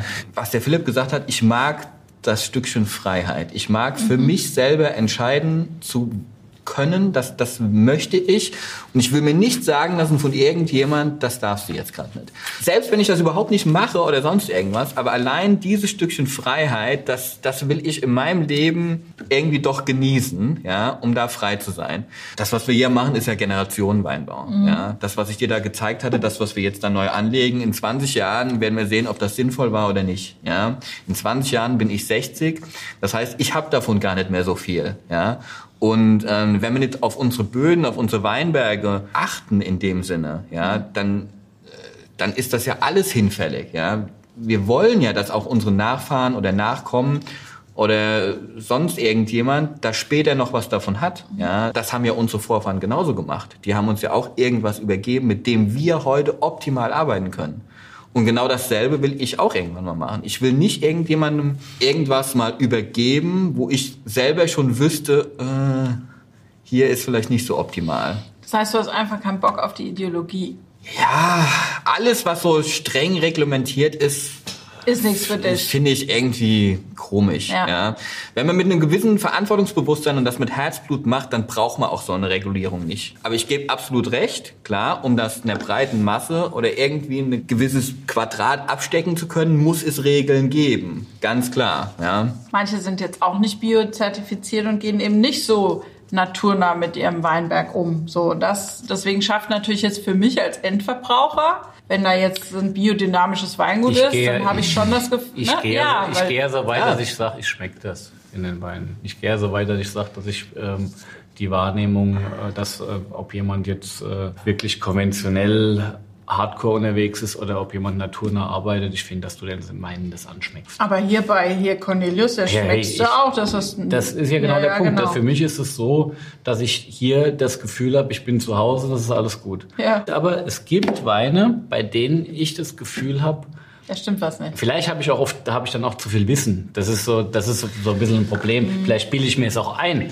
Ja, also ich gehe, ich, ja bei, mir, bei, bei, mir ist, es- bei mir ist es so, dass ich nicht sage, ich trinke den Wein von jemandem, den ich nicht leiden kann, nicht gern, sondern bei mir ist es vielleicht so, dass ich, wenn ich weiß, wie jemand arbeitet, dass ich dann auch keinen Bock drauf habe. Also so. Ja, aber das ist ja das schon. ähnlich. Das Ja, ist ja ja. ähnlich. Ähm, Das, ist, äh, das Ja. ist ja auch was, was du persönlich magst oder Ja. persönlich drauf acht gibst Ja. und was dir selber wichtig Ja. ist. Ja. Aber wenn wir jetzt noch mal einen Schritt weitergehen, dann geht's ja auch im Keller darum, gell? Du sagst zum Beispiel, Reinzuchthefe würdest du nicht nehmen. Bei euch habe ich jetzt gelesen, wenn es halt muss, muss. Ach, man darf das auch nicht über einen Kamm scheren. Also das ist, ähm, Ja. das, das finde ich immer ganz, ganz Jetzt schwierig. nicht, dass du jetzt gleich gehst. Nein, noch aber nicht, ich muss ja aber, Sehr gut, sehr gut. Ja, gut. aber ich finde das alles, alles viel zu Ich einfach mal ein gedacht. Gepäck ja. zwischen. Ja. ähm, das mit diesem Reinzuchthefe-Ding. Wenn man jetzt einen, einen Tank im Keller hat, ja, und der gärt nicht und man merkt auf einmal, oh Scheiße, hier passiert irgendwas und hinterher bildet sich Essigsäure oder sonst irgendwas. Sollen wir jetzt, wo wir ein ganzes Jahr im Weinberg dafür gearbeitet haben, vor dem Tank stehen und dem zugucken, wie der kaputt geht? ist ja so ähnlich, wie du gesagt hast, soll ich unten im Dorf sein und sehen, dass mein Weinberg vertrocknet, wenn ich doch sehe, er braucht eben dieses Jahr Wasser. Ja, So, das ist so. das und, ist- und da müssen wir irgendwo, und da müssen wir irgendwo reagieren. Und wenn das halt jetzt mal ein Jahrgang ist, wo man Reinzuchthefe zugeben muss, dann ist es halt mal so. Mhm. Und ich würde fast behaupten, dass wenn ich die Weine auf den Tisch stelle und würde irgendjemand fragen, da könnte mir niemand sagen, ist es weder A noch B. Ja, Mhm. es gibt natürlich eine gewisse äh, Differenz, wenn man anfängt mit irgendwelchen Aromahefen oder sonst was zu machen. Ja, aber ich denke mal, in dem Metier, wo wir uns bewegen, äh, spielt das überhaupt keine Rolle und sollte das auch keine Rolle spielen. Mhm. Ja. Beim Weinmachen ist es ja so, es gibt ganz, ganz viele einzelne Faktoren, die beeinflussen, warum Wein ist, wie er ist. Und das Interessante ist ja, dass du Wein nicht nach Rezept kopieren kannst. Selbst ein Winzer im gleichen Ort, ja, gleiche Grundbedingungen, wird nicht reproduzieren können, was der Nachbar macht, selbst wenn er weiß, wie er es macht. Und das zeigt einfach, wie individuell das ist. Und deshalb darf man auch nicht sich so einzelne Dinge rausgreifen und zum wesentlichen Element erklären. Das ist, glaube ich, ganz wichtig. Man muss das immer in dem Gesamtkontext sehen. Es gibt ganz viele Bereiche im Bereich des Weinbergs und auch im Keller, wo du nie sagen kannst, richtig oder falsch, sondern einfach eine Frage der Zusammenhänge. Und ich bin im Übrigen voll beim Cornelius. Am Ende ist es so, das, was im Weinberg da gewachsen ist, gilt es im Keller zu begleiten, mit so wenig Eingriffen wie möglich. Aber bevor es kaputt geht, Natürlich. ja, das wäre natürlich, also das muss man, das muss man gar Und man muss, über, man muss überlegen, guck mal, du, musst, du gehst hin, Entschuldigung, du gehst hin in, der, in der Ernte, ja, du schneidest die Traube ab. In dem Moment haben wir 100 Prozent. In dem Moment, wo die Schere schneidet, haben wir 100 Prozent. Und von da an können wir nur noch verlieren. Wir können nur noch verlieren, ja. Das ist hart die Aussage, aber es ist irgendwie so. Das ist so, Philipp, überleg doch mal. Ja? Du hast die 100 Prozent, du hast die perfekten Trauben und du hast sie genauso, wie du sie haben willst. Und jetzt schneidest du ab. So, und dann, ab dann tickt die Uhr. Ja? Und dann kann schon sein, auf dem Transport machst du was falsch, es war zu warm an dem Tag, du hast falsch gepresst, weißt du Teufel. Von da an kannst du nur noch verlieren in dem Moment. ja. Und was wir versuchen ist, diese Traube, den Saft, den wir daraus haben, in eine Richtung zu lenken, wo wir denken, dass hinterher ein schöner Wein draus wird. Ja? Wir geben nur die Richtung vor. Mehr willst du eigentlich nicht machen. Und in manchen Jahren ist das einfacher und in manchen Jahren ist es halt ein bisschen schwieriger. Das ist auch ganz klar, jahrgangsabhängig. Und am Ende ist es so, dass deshalb auch immer Winzer und Herkunft eins ergeben. Das ist immer eine Sache, die zusammenspielt. Und das macht, das macht am Ende die Aufregung in diesem Spitzenweinbereich, dass du halt einfach dann auch diese Unterschiede greifen kannst. Ja. Ich weiß nur, da, da hat einer relativ viel richtig gemacht. Wollen wir vielleicht oder? darüber mal kurz sprechen? Ja, Jetzt das schenken wir mal Glas noch ein, haben. oder? Aber der Philipp hat leer. Der Philipp hat ja, der mag seinen eigenen Wein Ja, sehr. das ist aber immer ein gutes Zeichen. Westhofener Brunnenhäuschen 2015. Also zum Wohl. Zum Wohl. Ja, sehr schön. Wir waren, bevor wir jetzt hier waren, und haben wir beim Philipp noch ein bisschen den aktuellen Jahrgang äh, probiert und äh, da hatten wir auch den 20er Brunnenhäuschen im Glas und das ist schön, wenn man jetzt mal sieht, wie so, so Ja. Wein sich entwickelt, ja. Von dem jugendlichen Leichtsinn, den die am Anfang noch bei sich haben, dann zu so einer Seriosität werden und das hier ist ein seriöser Wein, das ist gut ab, sehr schön. Guck mich an mit meiner Graue, wie seriös ich Ja. geworden bin. Böser Wein. Ja, also das ist kein Mickey Maus Wein, das ist, das ist, das ist ein, Da hast du das schon was im Wein. Glas, was, womit du beschäftigt bist, meinst du? Da könnte ich ihn abends mal anrufen, ja. Da kannst du mal anrufen. So. Also die 15er sind ja irgendwie gerade in einer Phase, wo sie langsam anfangen abzutauchen. Dass es so diese Jungweinphase gibt. 17 ist brutal in der primären Frucht, strahlt wie ein junger Gockel und äh, Halleluja. Das 15er Brunnenhäuschen merkt man, der wird gerade ein bisschen zwittrig, weil da ist auf der einen Seite noch primäre Frucht da, schön. auf der anderen Seite kommen aber eben die Reifenoten. Und ich Da kommt jetzt so dieses Erdige raus. Oh, ja, aber das ist trotzdem, ich dachte, die nächsten zwei Jahre werden für den Wein schwierig und danach wird er wieder kommen. Und der, ich gebe dem noch drei Monate, dann ist das abgetaucht, dann willst du es erstmal nicht trinken. Und das ist jetzt Jahrgang 15, aber der war fünf Jahre lang äh, ein taufrischer Wein. Und das ist jetzt das Interessante, einfach auch Jahrgänge zu beobachten, wann sie wie schmecken. Und manchmal kannst du es selbst nicht so wirklich voraussagen. Ich habe 15 jetzt eigentlich so über die, die letzten paar Monate ganz gern getrunken, merke aber, dass die 15er eben so langsam tatsächlich zumachen. Es ist halt so eine, ist so, so, so eine Phase. Das sind halt wirklich Lebenszyklen im Wein. Und ich hatte am Samstagabend vom äh, Cornelius ein 216er Hermannshöhle. Hast du schon mal die, einge- die, war, die, war, die war so taufrisch, 16? dass du gemeint hast, das wäre gerade ein Fassabzug, wo du so Ah, quasi... echt? Also das war wirklich, Wahnsinn. also war Wahnsinn. Und Ich merke, der Philipp trinkt, trinkt ja, gern, gern Wein, muss das ja? Zeug ja trinken. Ja, ganz ehrlich, das ist ein grandioses Ding.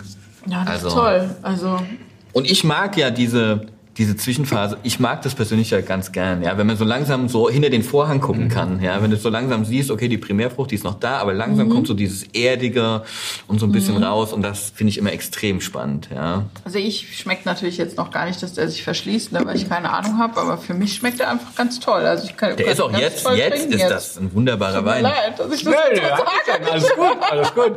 Ich denke nur immer so, jetzt so für mich als Endverbraucher, ne, jetzt mal in diese Rolle geschlüpft, jetzt, wenn ich mich jetzt anfange für Wein zu interessieren. Mhm. Wie kann ich jetzt sozusagen als Hörer, weil ich weiß ja, dass du einen grandiosen Wein machst und ich weiß ja, dass, dass du ganz naturnah arbeitest und deswegen finde ich es aber so spannend, weil du eben sagst, ja, aber ich gebe eben jeder Lage das, was du, was sie braucht und das ist für mich auch total verständlich.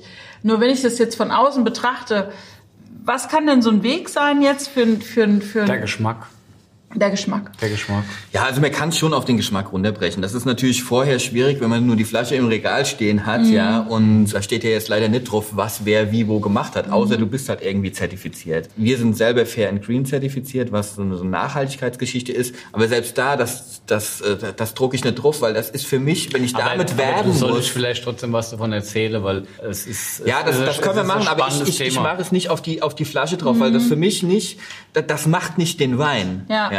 Genauso habe ich öfter mal ein bisschen Ärger mit unserem äh, Verband der Prädika äh, Prädikatsweingüter, äh, weil ich auch da nicht unbedingt jede äh, Regularien Ja, das ist optimal, also eigentlich völlig falsch, sehe ich gerade. optimal Könnte eine einhalte. Abmahnung wert sein. Ja, weil da nicht VDP draufsteht oben, genau. Nee, da muss jetzt VDP große Lage, würde ich auf der Müsste da draufstehen, ja. so Ganz, da ganz ist ja wirklich alles schiefgelaufen bei euch. So sind wir. Ich probiere ja. dann sicherheitshalber nochmal, ob, Probier er- mal, ob, er- auch stimmt, ob er den ja. Geschmackstest Nein, okay. Nee, ähm, also, es, aber- es gibt schon Indikatoren, sage ich jetzt einfach mal. Ja, klar, logisch. Wenn man ähm, jetzt irgendein Weingut überhaupt nicht kennt oder sonst was, ist auf jeden Fall eine gute Anlaufstelle. Presse, googles mal oder weiß der Teufel, ja. Ja. Dann natürlich äh, gibt's irgendwelche Zertifizierungen, die geben natürlich schon mal einen gewissen Ausblick auf Qualität eventuell, Mhm. ja. Das heißt nicht, dass jeder, der zertifiziert ist, bombastische Weine macht. und auch nicht, dass jeder, der nicht zertifiziert ist, keine macht. So ist es, ja. Und ähm, by the way, der, Der Adler, Adler, da ne? oben Genau. ist, ist schon VDP das ist VDP ist so eine ein- Zertifizierung für High-End, äh, wenn Genau. du so willst. Und sind 200 individuelle Betriebe in Deutschland. Und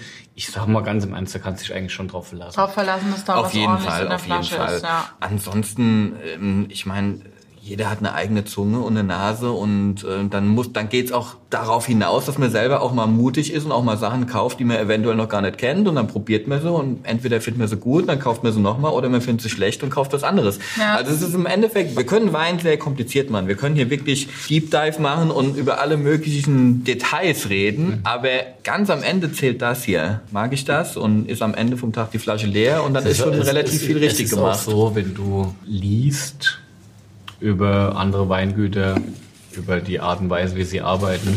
Ich würde jetzt vielleicht gar nicht unbedingt auf den deutschen Wein eingehen, weil da haben wir vielleicht so viel Detailwissen, ähm, dass das nochmal anders zu beurteilen ist. Ich nehme jetzt mal eine Region, die vielleicht gar nicht so en vogue ist momentan. Wenn ich über Chianti äh, versuche, mich zu informieren, dann stelle ich fest, mit meinem Wissen über Wein, dass die meisten Artikel über die Weingüter, wie die denn arbeiten und so weiter, da ist dann doch viel zu hinterfragen, wo du sagst, okay, klingt nice, aber ist es wirklich so? Das heißt, am Ende ist es so, sich den eigenen Eindruck verschaffen dessen, was da passiert, ist immer hilfreich. Ist immer, ist, ist, ist, immer, ja, warum nicht? Toskana ist eine Reise. Schöne Reise, ja, ja wollte also ich gerade sagen. Ähm, ihr hattet ja den berühmten Hans-Oliver Spanier hier im, Absolut. Äh, ähm, mit ihm war ich, oh, ich glaube 1995 in der ja? Toskana gewesen. Ui, okay. Und Herr Over ist ja gewohnt, in äh, entsprechenden Hotels zu residieren. Wir haben im Zelt auf einem Steinbuckel übernachtet. Es war wunderbar. Er hat sich daran direkt adaptiert und hat sich wohlgefühlt. Und mit ihm habe ich da großartig äh, Chianti äh, durchforstet und äh, Habt dann in eurem Zelt Chianti getrunken? War, wir haben abends, wir, waren, wir waren, wir waren, wir waren, auf, wir waren auf dem Campingplatz in Siena und haben abends wirklich uns quer durch die Region getrunken und haben das alles äh, genau analysiert. Das ist lang, lange her.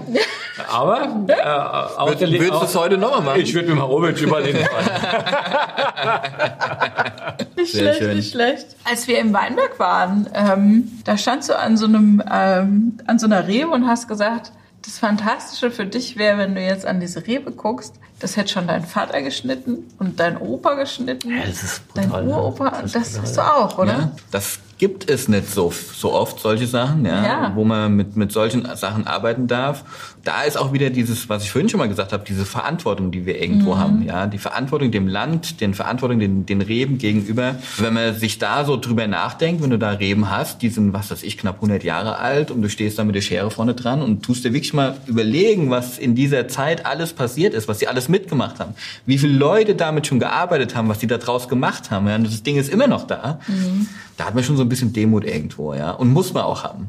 Ja, ja das ist Wahnsinn. Also gerade, ich muss ehrlich sagen, und das ist jetzt kurios, ähm, auf den Gedanke bei der Reben bin ich so in der Form noch nie gekommen, aber das stimmt natürlich brutal. Ja, dass halt ja. wirklich, ähm, gerade wenn ich an meinen an mein, an, an, an, mein, an, an meinen Opa denke, ja? äh, der mir viel beigebracht hat. Die Weinberge, die jetzt stehen, äh, waren alle irgendwie auch äh, seine Babys. Wir haben die ältesten Holzfässer im Keller sind von 1900, äh, von 1890 und 1891. Das heißt, Wahnsinn. das ist die Ur-Urgroßvatergeneration, wo es mich ein bisschen schuggert.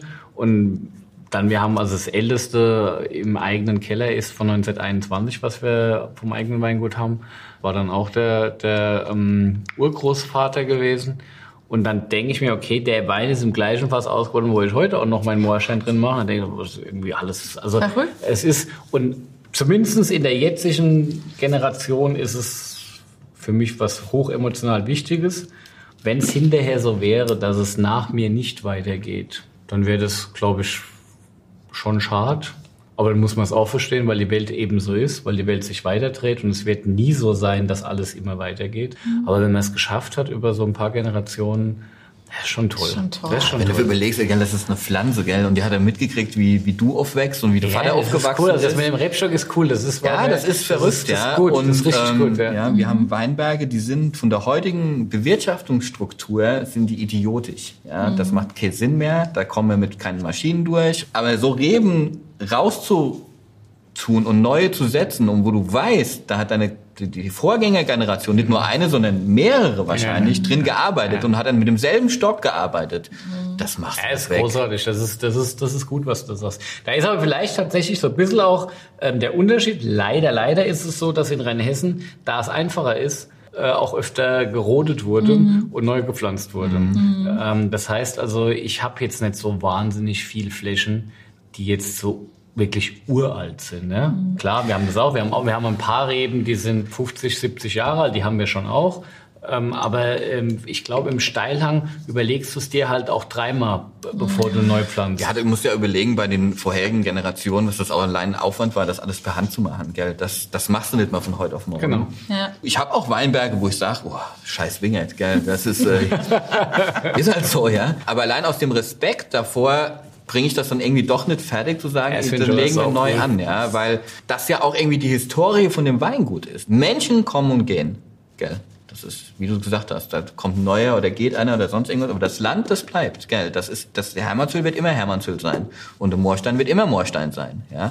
Aber die Menschen, die das bearbeiten, die kommen und gehen, ja. Und da finde ich es umso wichtiger, das, was da ist, was das Land einem gibt, in dem Sinne der Rebstock, dass zumindest der dann auch noch bleiben kann. Ja?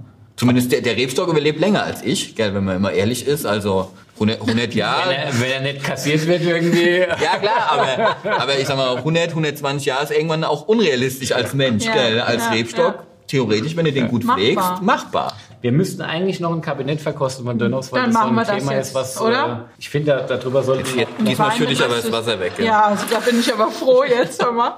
Dieser Respekt vor dem, was die Vorfahren gemacht haben, sage ich jetzt mal, das habe ich auch so ein bisschen gespürt, als wir äh, durch den Keller gegangen sind.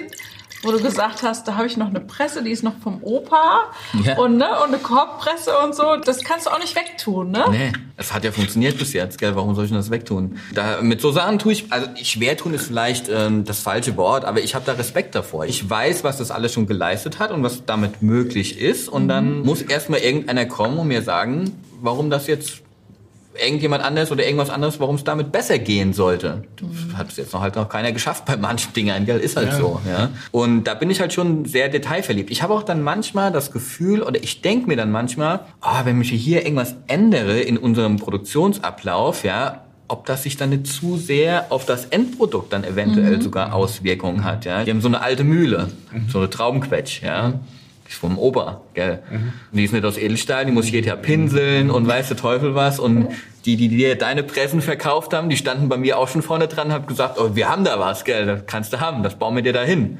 Das will ich aber gar nicht, gell. Da, da pflege ich lieber das Ding und, und pflege das so lang. Und wenn es auseinanderfällt, dann bauen wir es wieder auf. Ja, wenn ich mir das überlege, ja, diese Mühle, da ist äh, aus den letzten 50, 60 Jahren jede Traube durchgewandert. Ja, aber das ist schon nostalgisch. ey. Ja, natürlich, aber es, fun Philipp, es, funktio es funktioniert, oder? Ja, keine Frage. Funktioniert. Also klar, bei manchen Dingen, wenn da die, die, Pumpe im Keller kaputt geht, Nein, kaufen wir neu, logischerweise. Du, nein, ja. du hast ja vollkommen recht. Dass äh, einfach gewisse Dinge, die einfach produktbeeinflussend sind, auch im Weinberg beeinflussend sind, warum was ändern, was immer richtig gut war?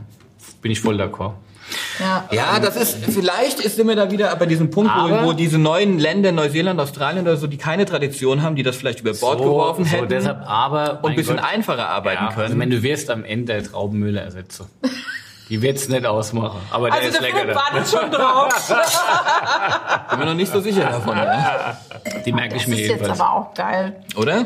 Ach, das ist jetzt aber auch. Und das ist eine ganz andere Welt nochmal in Wein. Und das, Ganz äh, andere Welt. Ja, ja, Ja. Aber was der auch hat, oh Gott, jetzt, oh Gott, ich und Wein beschreiben, Ja, aber, sehr schön. Ich bin gespannt.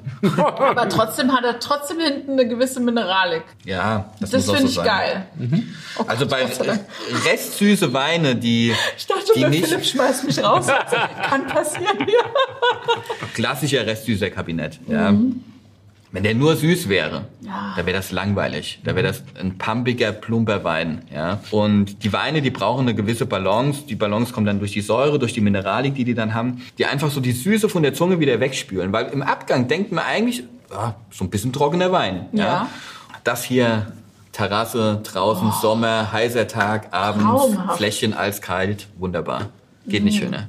Wo wir gerade über Dinge von, von, von den letzten Generationen gesprochen haben. Ihr habt auch so eine Familienchronik, hast du erzählt, gell? Eine Bibel, eine alte Eine haben wir, ja. Bibel. Erzähl doch mal.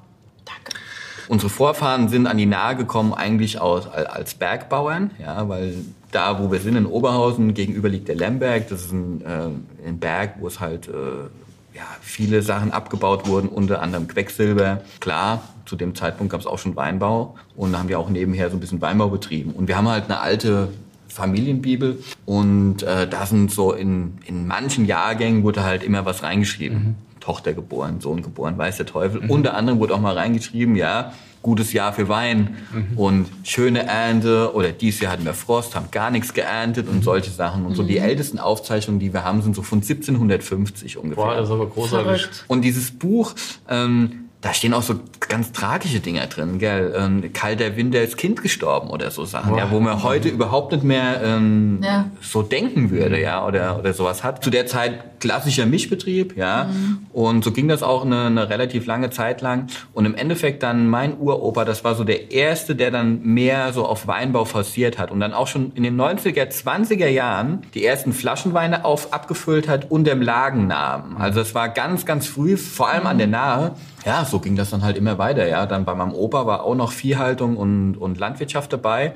Und wie mein Vater dann eingestiegen ist, in Mitte 60er Jahre, ähm, äh, der hatte dann ja von vornherein die Idee halt gehabt, okay, Weinbaubetrieb, ja. Ja. Und ähm, die landwirtschaftlichen Flächen sind dann an, an seine Schwester übergegangen und er hat sich um den Wein gekümmert, ja. Ja, und die Bibeleinträge gibt's hier noch für neue? Ähm, Macht ihr das, Fragt ihr? nee, also Das solltet ihr fortführen, das wäre voll gut. Ja, es ist ganz ehrlich, es ist ein bisschen schade, gell? Das muss man wirklich sagen, Ja. ja, weil für so nachfolgende Generationen, ich glaube, wenn die so irgendwas haben, wo so Sachen drinstehen, ja, ist schon toll, ja, so drin zu blättern. Ich habe es jetzt noch nicht gemacht. Ich habe auch nach unserem Gespräch noch nicht mit meinem Vater geredet, ob er es mal aufgeschrieben hat. Ähm, aber das ist wirklich was, wo man, wo man vielleicht niederschreiben sollte. das wär toll, ja, weil für die nachfolgende Erfahrung- Generationen. es, wird, es, wird, es wird sicherlich ohne Zweifel ähm, über das, was in den letzten 20 Jahren passiert ist, äh, auch ausreichend Material woanders zu finden Klar. sein. Aber der interne Blick auf die Dinge für Ja. eine Familie langfristig, Mhm. nicht, nicht für, dein, für, für, deinen Sohn, für deinen Sohn Lawrence, weil der hört von seinem Vater noch, aber die nach. Ja, definitiv. Wenn du zum Beispiel mal hast, du- habt ihr bestimmt auch einen Betrieb, so alte Kellerbücher hast. Ja, brutal. Ja, und dann guckst du mal in den 50er Jahren, da ernten die Dinger äh, Säurewerte, 20 Promille Säure oder irgendwas Verrücktes, ja, wo du denkst, wie konnte man denn da draus Wein machen überhaupt, ja, das ist, ähm, und das ist schon, schon nett, da so mal drin zu blättern ab und zu und sich so Sachen mal anzugucken, ja, das ist schon ganz interessant, ja, macht Spaß. Ich glaube, es ist bei uns so, da wir, ja, wahrscheinlich ist der Hintergrund ähnlich, landwirtschaftlicher Gemischtbetrieb, wie auch immer. Das ist jetzt nicht irgendwas Hochtrabendes. Das ist also, wir sind Bauern von zu Hause aus, Ja. äh, aus der Tradition heraus im, im, im besten Sinne. Und dennoch ist es so, dass man da unheimlich viel Respekt davor hat, vor dem, was so eine Familie irgendwie äh, über so lange Zeit dann Ja. am Fleckchen Erde dann auch getrieben hat. Ne? Definitiv. Also es ist ja, wie du sagst, wenn man es mal wirklich runterbricht, das ist ja nichts, wir, wir zaubern ja nicht, gell? Was, was wir machen, wir sind wirklich Bauern. Wir bauen etwas an und machen da was draus. Ja, mehr machen wir ja gar nicht. Ja, wir Ihr können, es halt ganz gut, gell?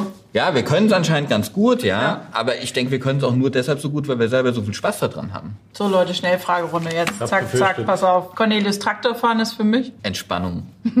Philipp, gab es bei dir mal so einen unvergesslichen Weinmoment, so einen Wein, den du immer noch auf der Zunge hast, wo du sagst, Jupp. und? und bitte?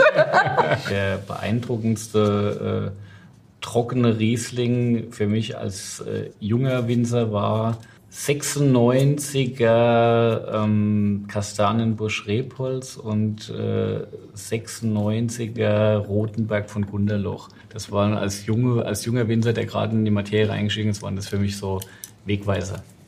Ja. Ich habe auch so einen hast- 96er. Ja? Hast du Äh, auch? ja, von der Theresa Breuer. Da, Das war- Schlossberg 96. Also wenn ich so eine Flasche irgendwo sehe auf einer Karte, das ist scheißegal, was sie kostet. Und selbst wenn ich sie an diesem Abend nicht trinken will, die kaufe ich, um sie mit nach Hause zu nehmen. Das ist Okay. wirklich so. Das ist ein grandioser Wein. Zu dem, Thema, hast zu dem Thema kommen wir noch. Das finde ich super, siehst du? Was bringt dich auf die Palme, Cornelius? Oh, viele Sachen. Aber ich, was ich überhaupt nicht leiden kann, ist Unzuverlässigkeit und ähm, keine Detailliebe. Und blöde Fragen. Ja, damit kann ich mittlerweile umgehen, aber Philipp, erklär doch mal bitte den Begriff Terroir. Terroir ist, wenn wir über Wein sprechen, einfach ein Begriff der Herkunft, Machart und äh, den Kulturschaffenden zusammenbringt. Kulturschaffen ist der Winzer in dem Fall. Ja, genau. okay, ja, jetzt habe ich verstanden. Okay. Was ist das Coolste am Winzer sein, Cornelius? die Vielfalt. Und was ist das Nervigste am Winzer sein? Das kann man auch wieder der Vielfalt sagen. Es gibt viele Sachen, die wirklich nerven und nervenaufreibend sein können. Jetzt kommt wir wieder bei Thema Wetter, gell? das habe ich nicht in der Hand, das kann ich nicht kontrollieren. Und damit Du, klarzukommen. du wärst beinahe der Erste gewesen, der nicht Wetter gesagt Ja, hätte. ah, ja, das ist aber auch so. Manche haben auch gesagt Presse, gell? Ja, also hätte ich jetzt als zweites gesagt. Was kannst du gar nicht? Boah, ich kann viele Sachen gar nicht. Ohne dass ich es weiß, ich würde vermuten Fußball spielen. Ja, das äh, da würde ich dir absolut recht geben. Ja? Also, ich bin so ein Bewegungslegasthoniker. Also das, ähm, Philipp kann nicht stricken, glaube ich, gell? Ja, Oder was? Wie war das so? das hatte ich mal in der Schule, ja. Das gab es bei mir noch, Hauswirtschaft. Ja. Bei mir auch. Häkeln und stricken. Ja, ja. ja, ja. ja. Aber ich kann schlecht nachgeben. Wenn ich denke, ich bin im Recht, auch selbst wenn ich dann merke, ich bin vielleicht doch nicht im Recht, versuche ich trotzdem Recht zu haben. Ja? Das ist ja schon fast unterhaltsam dann. Ne? Sehr gut. Das kann ausarten. Ja? Welcher Wein zu welchem Essen? Wie gehe ich denn davor, als jemand, der keine Ahnung hat? Naja, einfach irgendwie überlegen, wie intensiv das Essen sein wird und wie intensiv der Wein im Vergleich sein soll. Du kannst entweder Gegensätze zusammenbringen, wenn du weißt, in welchem Moment du dann was tun sollst, wann trinkst du den Wein, wann hast du das Essen, oder du kannst Gleichgesinntes zusammenbringen. Und beides kann brutal spannend sein. Also einfach mal probieren. Es ist ein Spiel, es ist ein Spiel. ja. Wann macht dir Wein Spaß? Wenn er gut ist. Wenn er gut ist. Ja, dann macht er mir Spaß. Wann- Wenn er mich zum An, wenn er mich zum Nachdenken anregt, dann macht Dann ist er mir Spaß. gut. Ja, oh, dann ist er richtig gut, ja. Okay. Wenn er so Fragen aufwirft, dann ist er gut. So wie Philips Weine. Ja, und das müssen jetzt auch keine großen, beruhigt. das müssen auch keine großen Gewächse. Das kann auch ein einfacher Wein sein. Mhm. Gell, das, das, das heißt jetzt nicht, wir trinken jetzt hier nur die die Creme de la Creme, ja, von oben nach unten. Nee, sondern einfache Weine können situationsbedingt auch absolut hervorragend und überragend sein. Mhm. Ja. Was ist denn dein geheimes Talent, Philipp? Oh je. Holla. Ich, ich befürchte, ich habe keine Zeit. Ich rede gerne über alles, was ich kann. Lasse das mal so stehen. Ich glaube dir nicht, aber ich lasse es mal so stehen. Cornelis, wenn du Superkräfte hättest, welche wären das? Über sowas habe ich noch nie nachgedacht. Ich frage mal den Philipp, was in der Zwischenzeit kannst du noch mal drüber nachdenken. Ja, ich denke mal, ja. Laufen ist für mich. Das ist Freiheit. Ach, guck. Ich lieb laufen. Und dann Also hörst du unseren Podcast, aber das finde ich sensationell. Wenn ich laufen gehe, entspanne ich total. Und ich liebe das. Oder ich gehe laufen, um nachzudenken. Gibt's auch. Und äh, insofern entscheide ich auch, ob ich Kopfhörer habe oder keine. Ich laufe eigentlich mehr ohne Kopfhörer als mit Kopfhörern, aber Laufen ist Freiheit. Laufen ist super. Es gibt eins, was besser ist, und das ist Fußball. Oh je. Auch da verrückt. Aber zu dem Thema äh, Superkräfte. Ja. Ah ja. Ich würde mich gern unsichtbar machen können dann. Ah, der ist clever. Sehr clever. Echt clever, ja. Ja, halt, Das ist schlau. Wenn du Sehr dich schlau. unsichtbar machen könntest, was würde das denn für Möglichkeiten er- eröffnen, die du jetzt nicht hast? ja, auch eine gewisse Art von Freiheit, so. gell? sich bewegen zu können, auch in, in manchen Situationen, wo man auch mittlerweile auch wahrgenommen wird, aber wo ich gar nicht wahrgenommen werden möchte. Ja.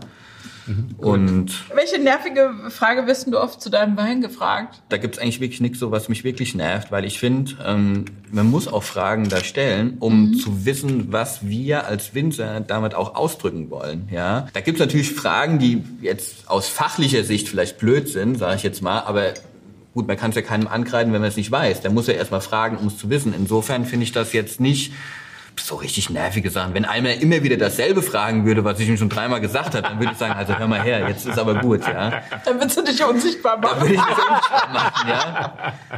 Aber ansonsten äh, ist das schon okay, wenn man die Fragen stellt. Wann dekandiere ich einen Wein und, we und wie mache ich das und wann? Jederzeit, wenn ich das Gefühl habe, irgendwas fehlt da gerade noch und vielleicht wird er dadurch besser. Also ich meine, jetzt reden wir nicht über äh, junge Babyweine, die sowieso nicht irgendwie groß werden können, aber sobald ich was habe, wo der Abfüller meinte, es ist was Besonderes und ich bin nicht glücklich damit, dann probiere ich es mal mit Luft. Okay, Jederzeit. okay. Und zwar weiß wie rot. Und zwar weiß wie rot. Okay. Ich wollte jetzt hier nicht aufs, äh, aufs Tempo drücken, ja. Nee, du willst nach Hause, ich merke das schon. Nein, aber ich habe die Flasche da, ich gucke die jetzt seit fünf Nachricht ist Minuten an. angekommen. Du, wir, wir, Und, wir warten ähm, den ganzen Mittag schon drauf, dass wir die Flasche endlich da Und ich muss ganz ehrlich sagen, den hier hatte ich selber noch nie im Glas. Ich auch nicht. Ich gestehe, ich glaube, ich habe, es ist nur eine Einzelflasche, die ich habe. Dramatisch. Jetzt nicht mehr. Jetzt bin ich aber, Hatte. jetzt müssen wir mal kurz sagen, was ist denn in der Einzelflasche drin, die wir gerade ins Glas geschenkt bekommen haben und warum ist die so wichtig für uns? Ah ja, das ist ähnlich wie die Hermannshöhle, einer der berühmtesten Weine Deutschlands. Berg Schlossberg von Theresa Breuer, Weingut Georg Breuer, 2015er Jahrgang in dem Fall. Wow, hast uns aber was Tolles mitgebracht. Theresa zählt auch zu diesem Kreis der Australien Connection. Wenn man so Ah, will. Also okay. es ist äh, mit, mit Theresa... Kommst du dann nochmal dazu, Cornelis? So schlimm war es nicht, oder? Nee, also ähm, besser als gedacht. Prost.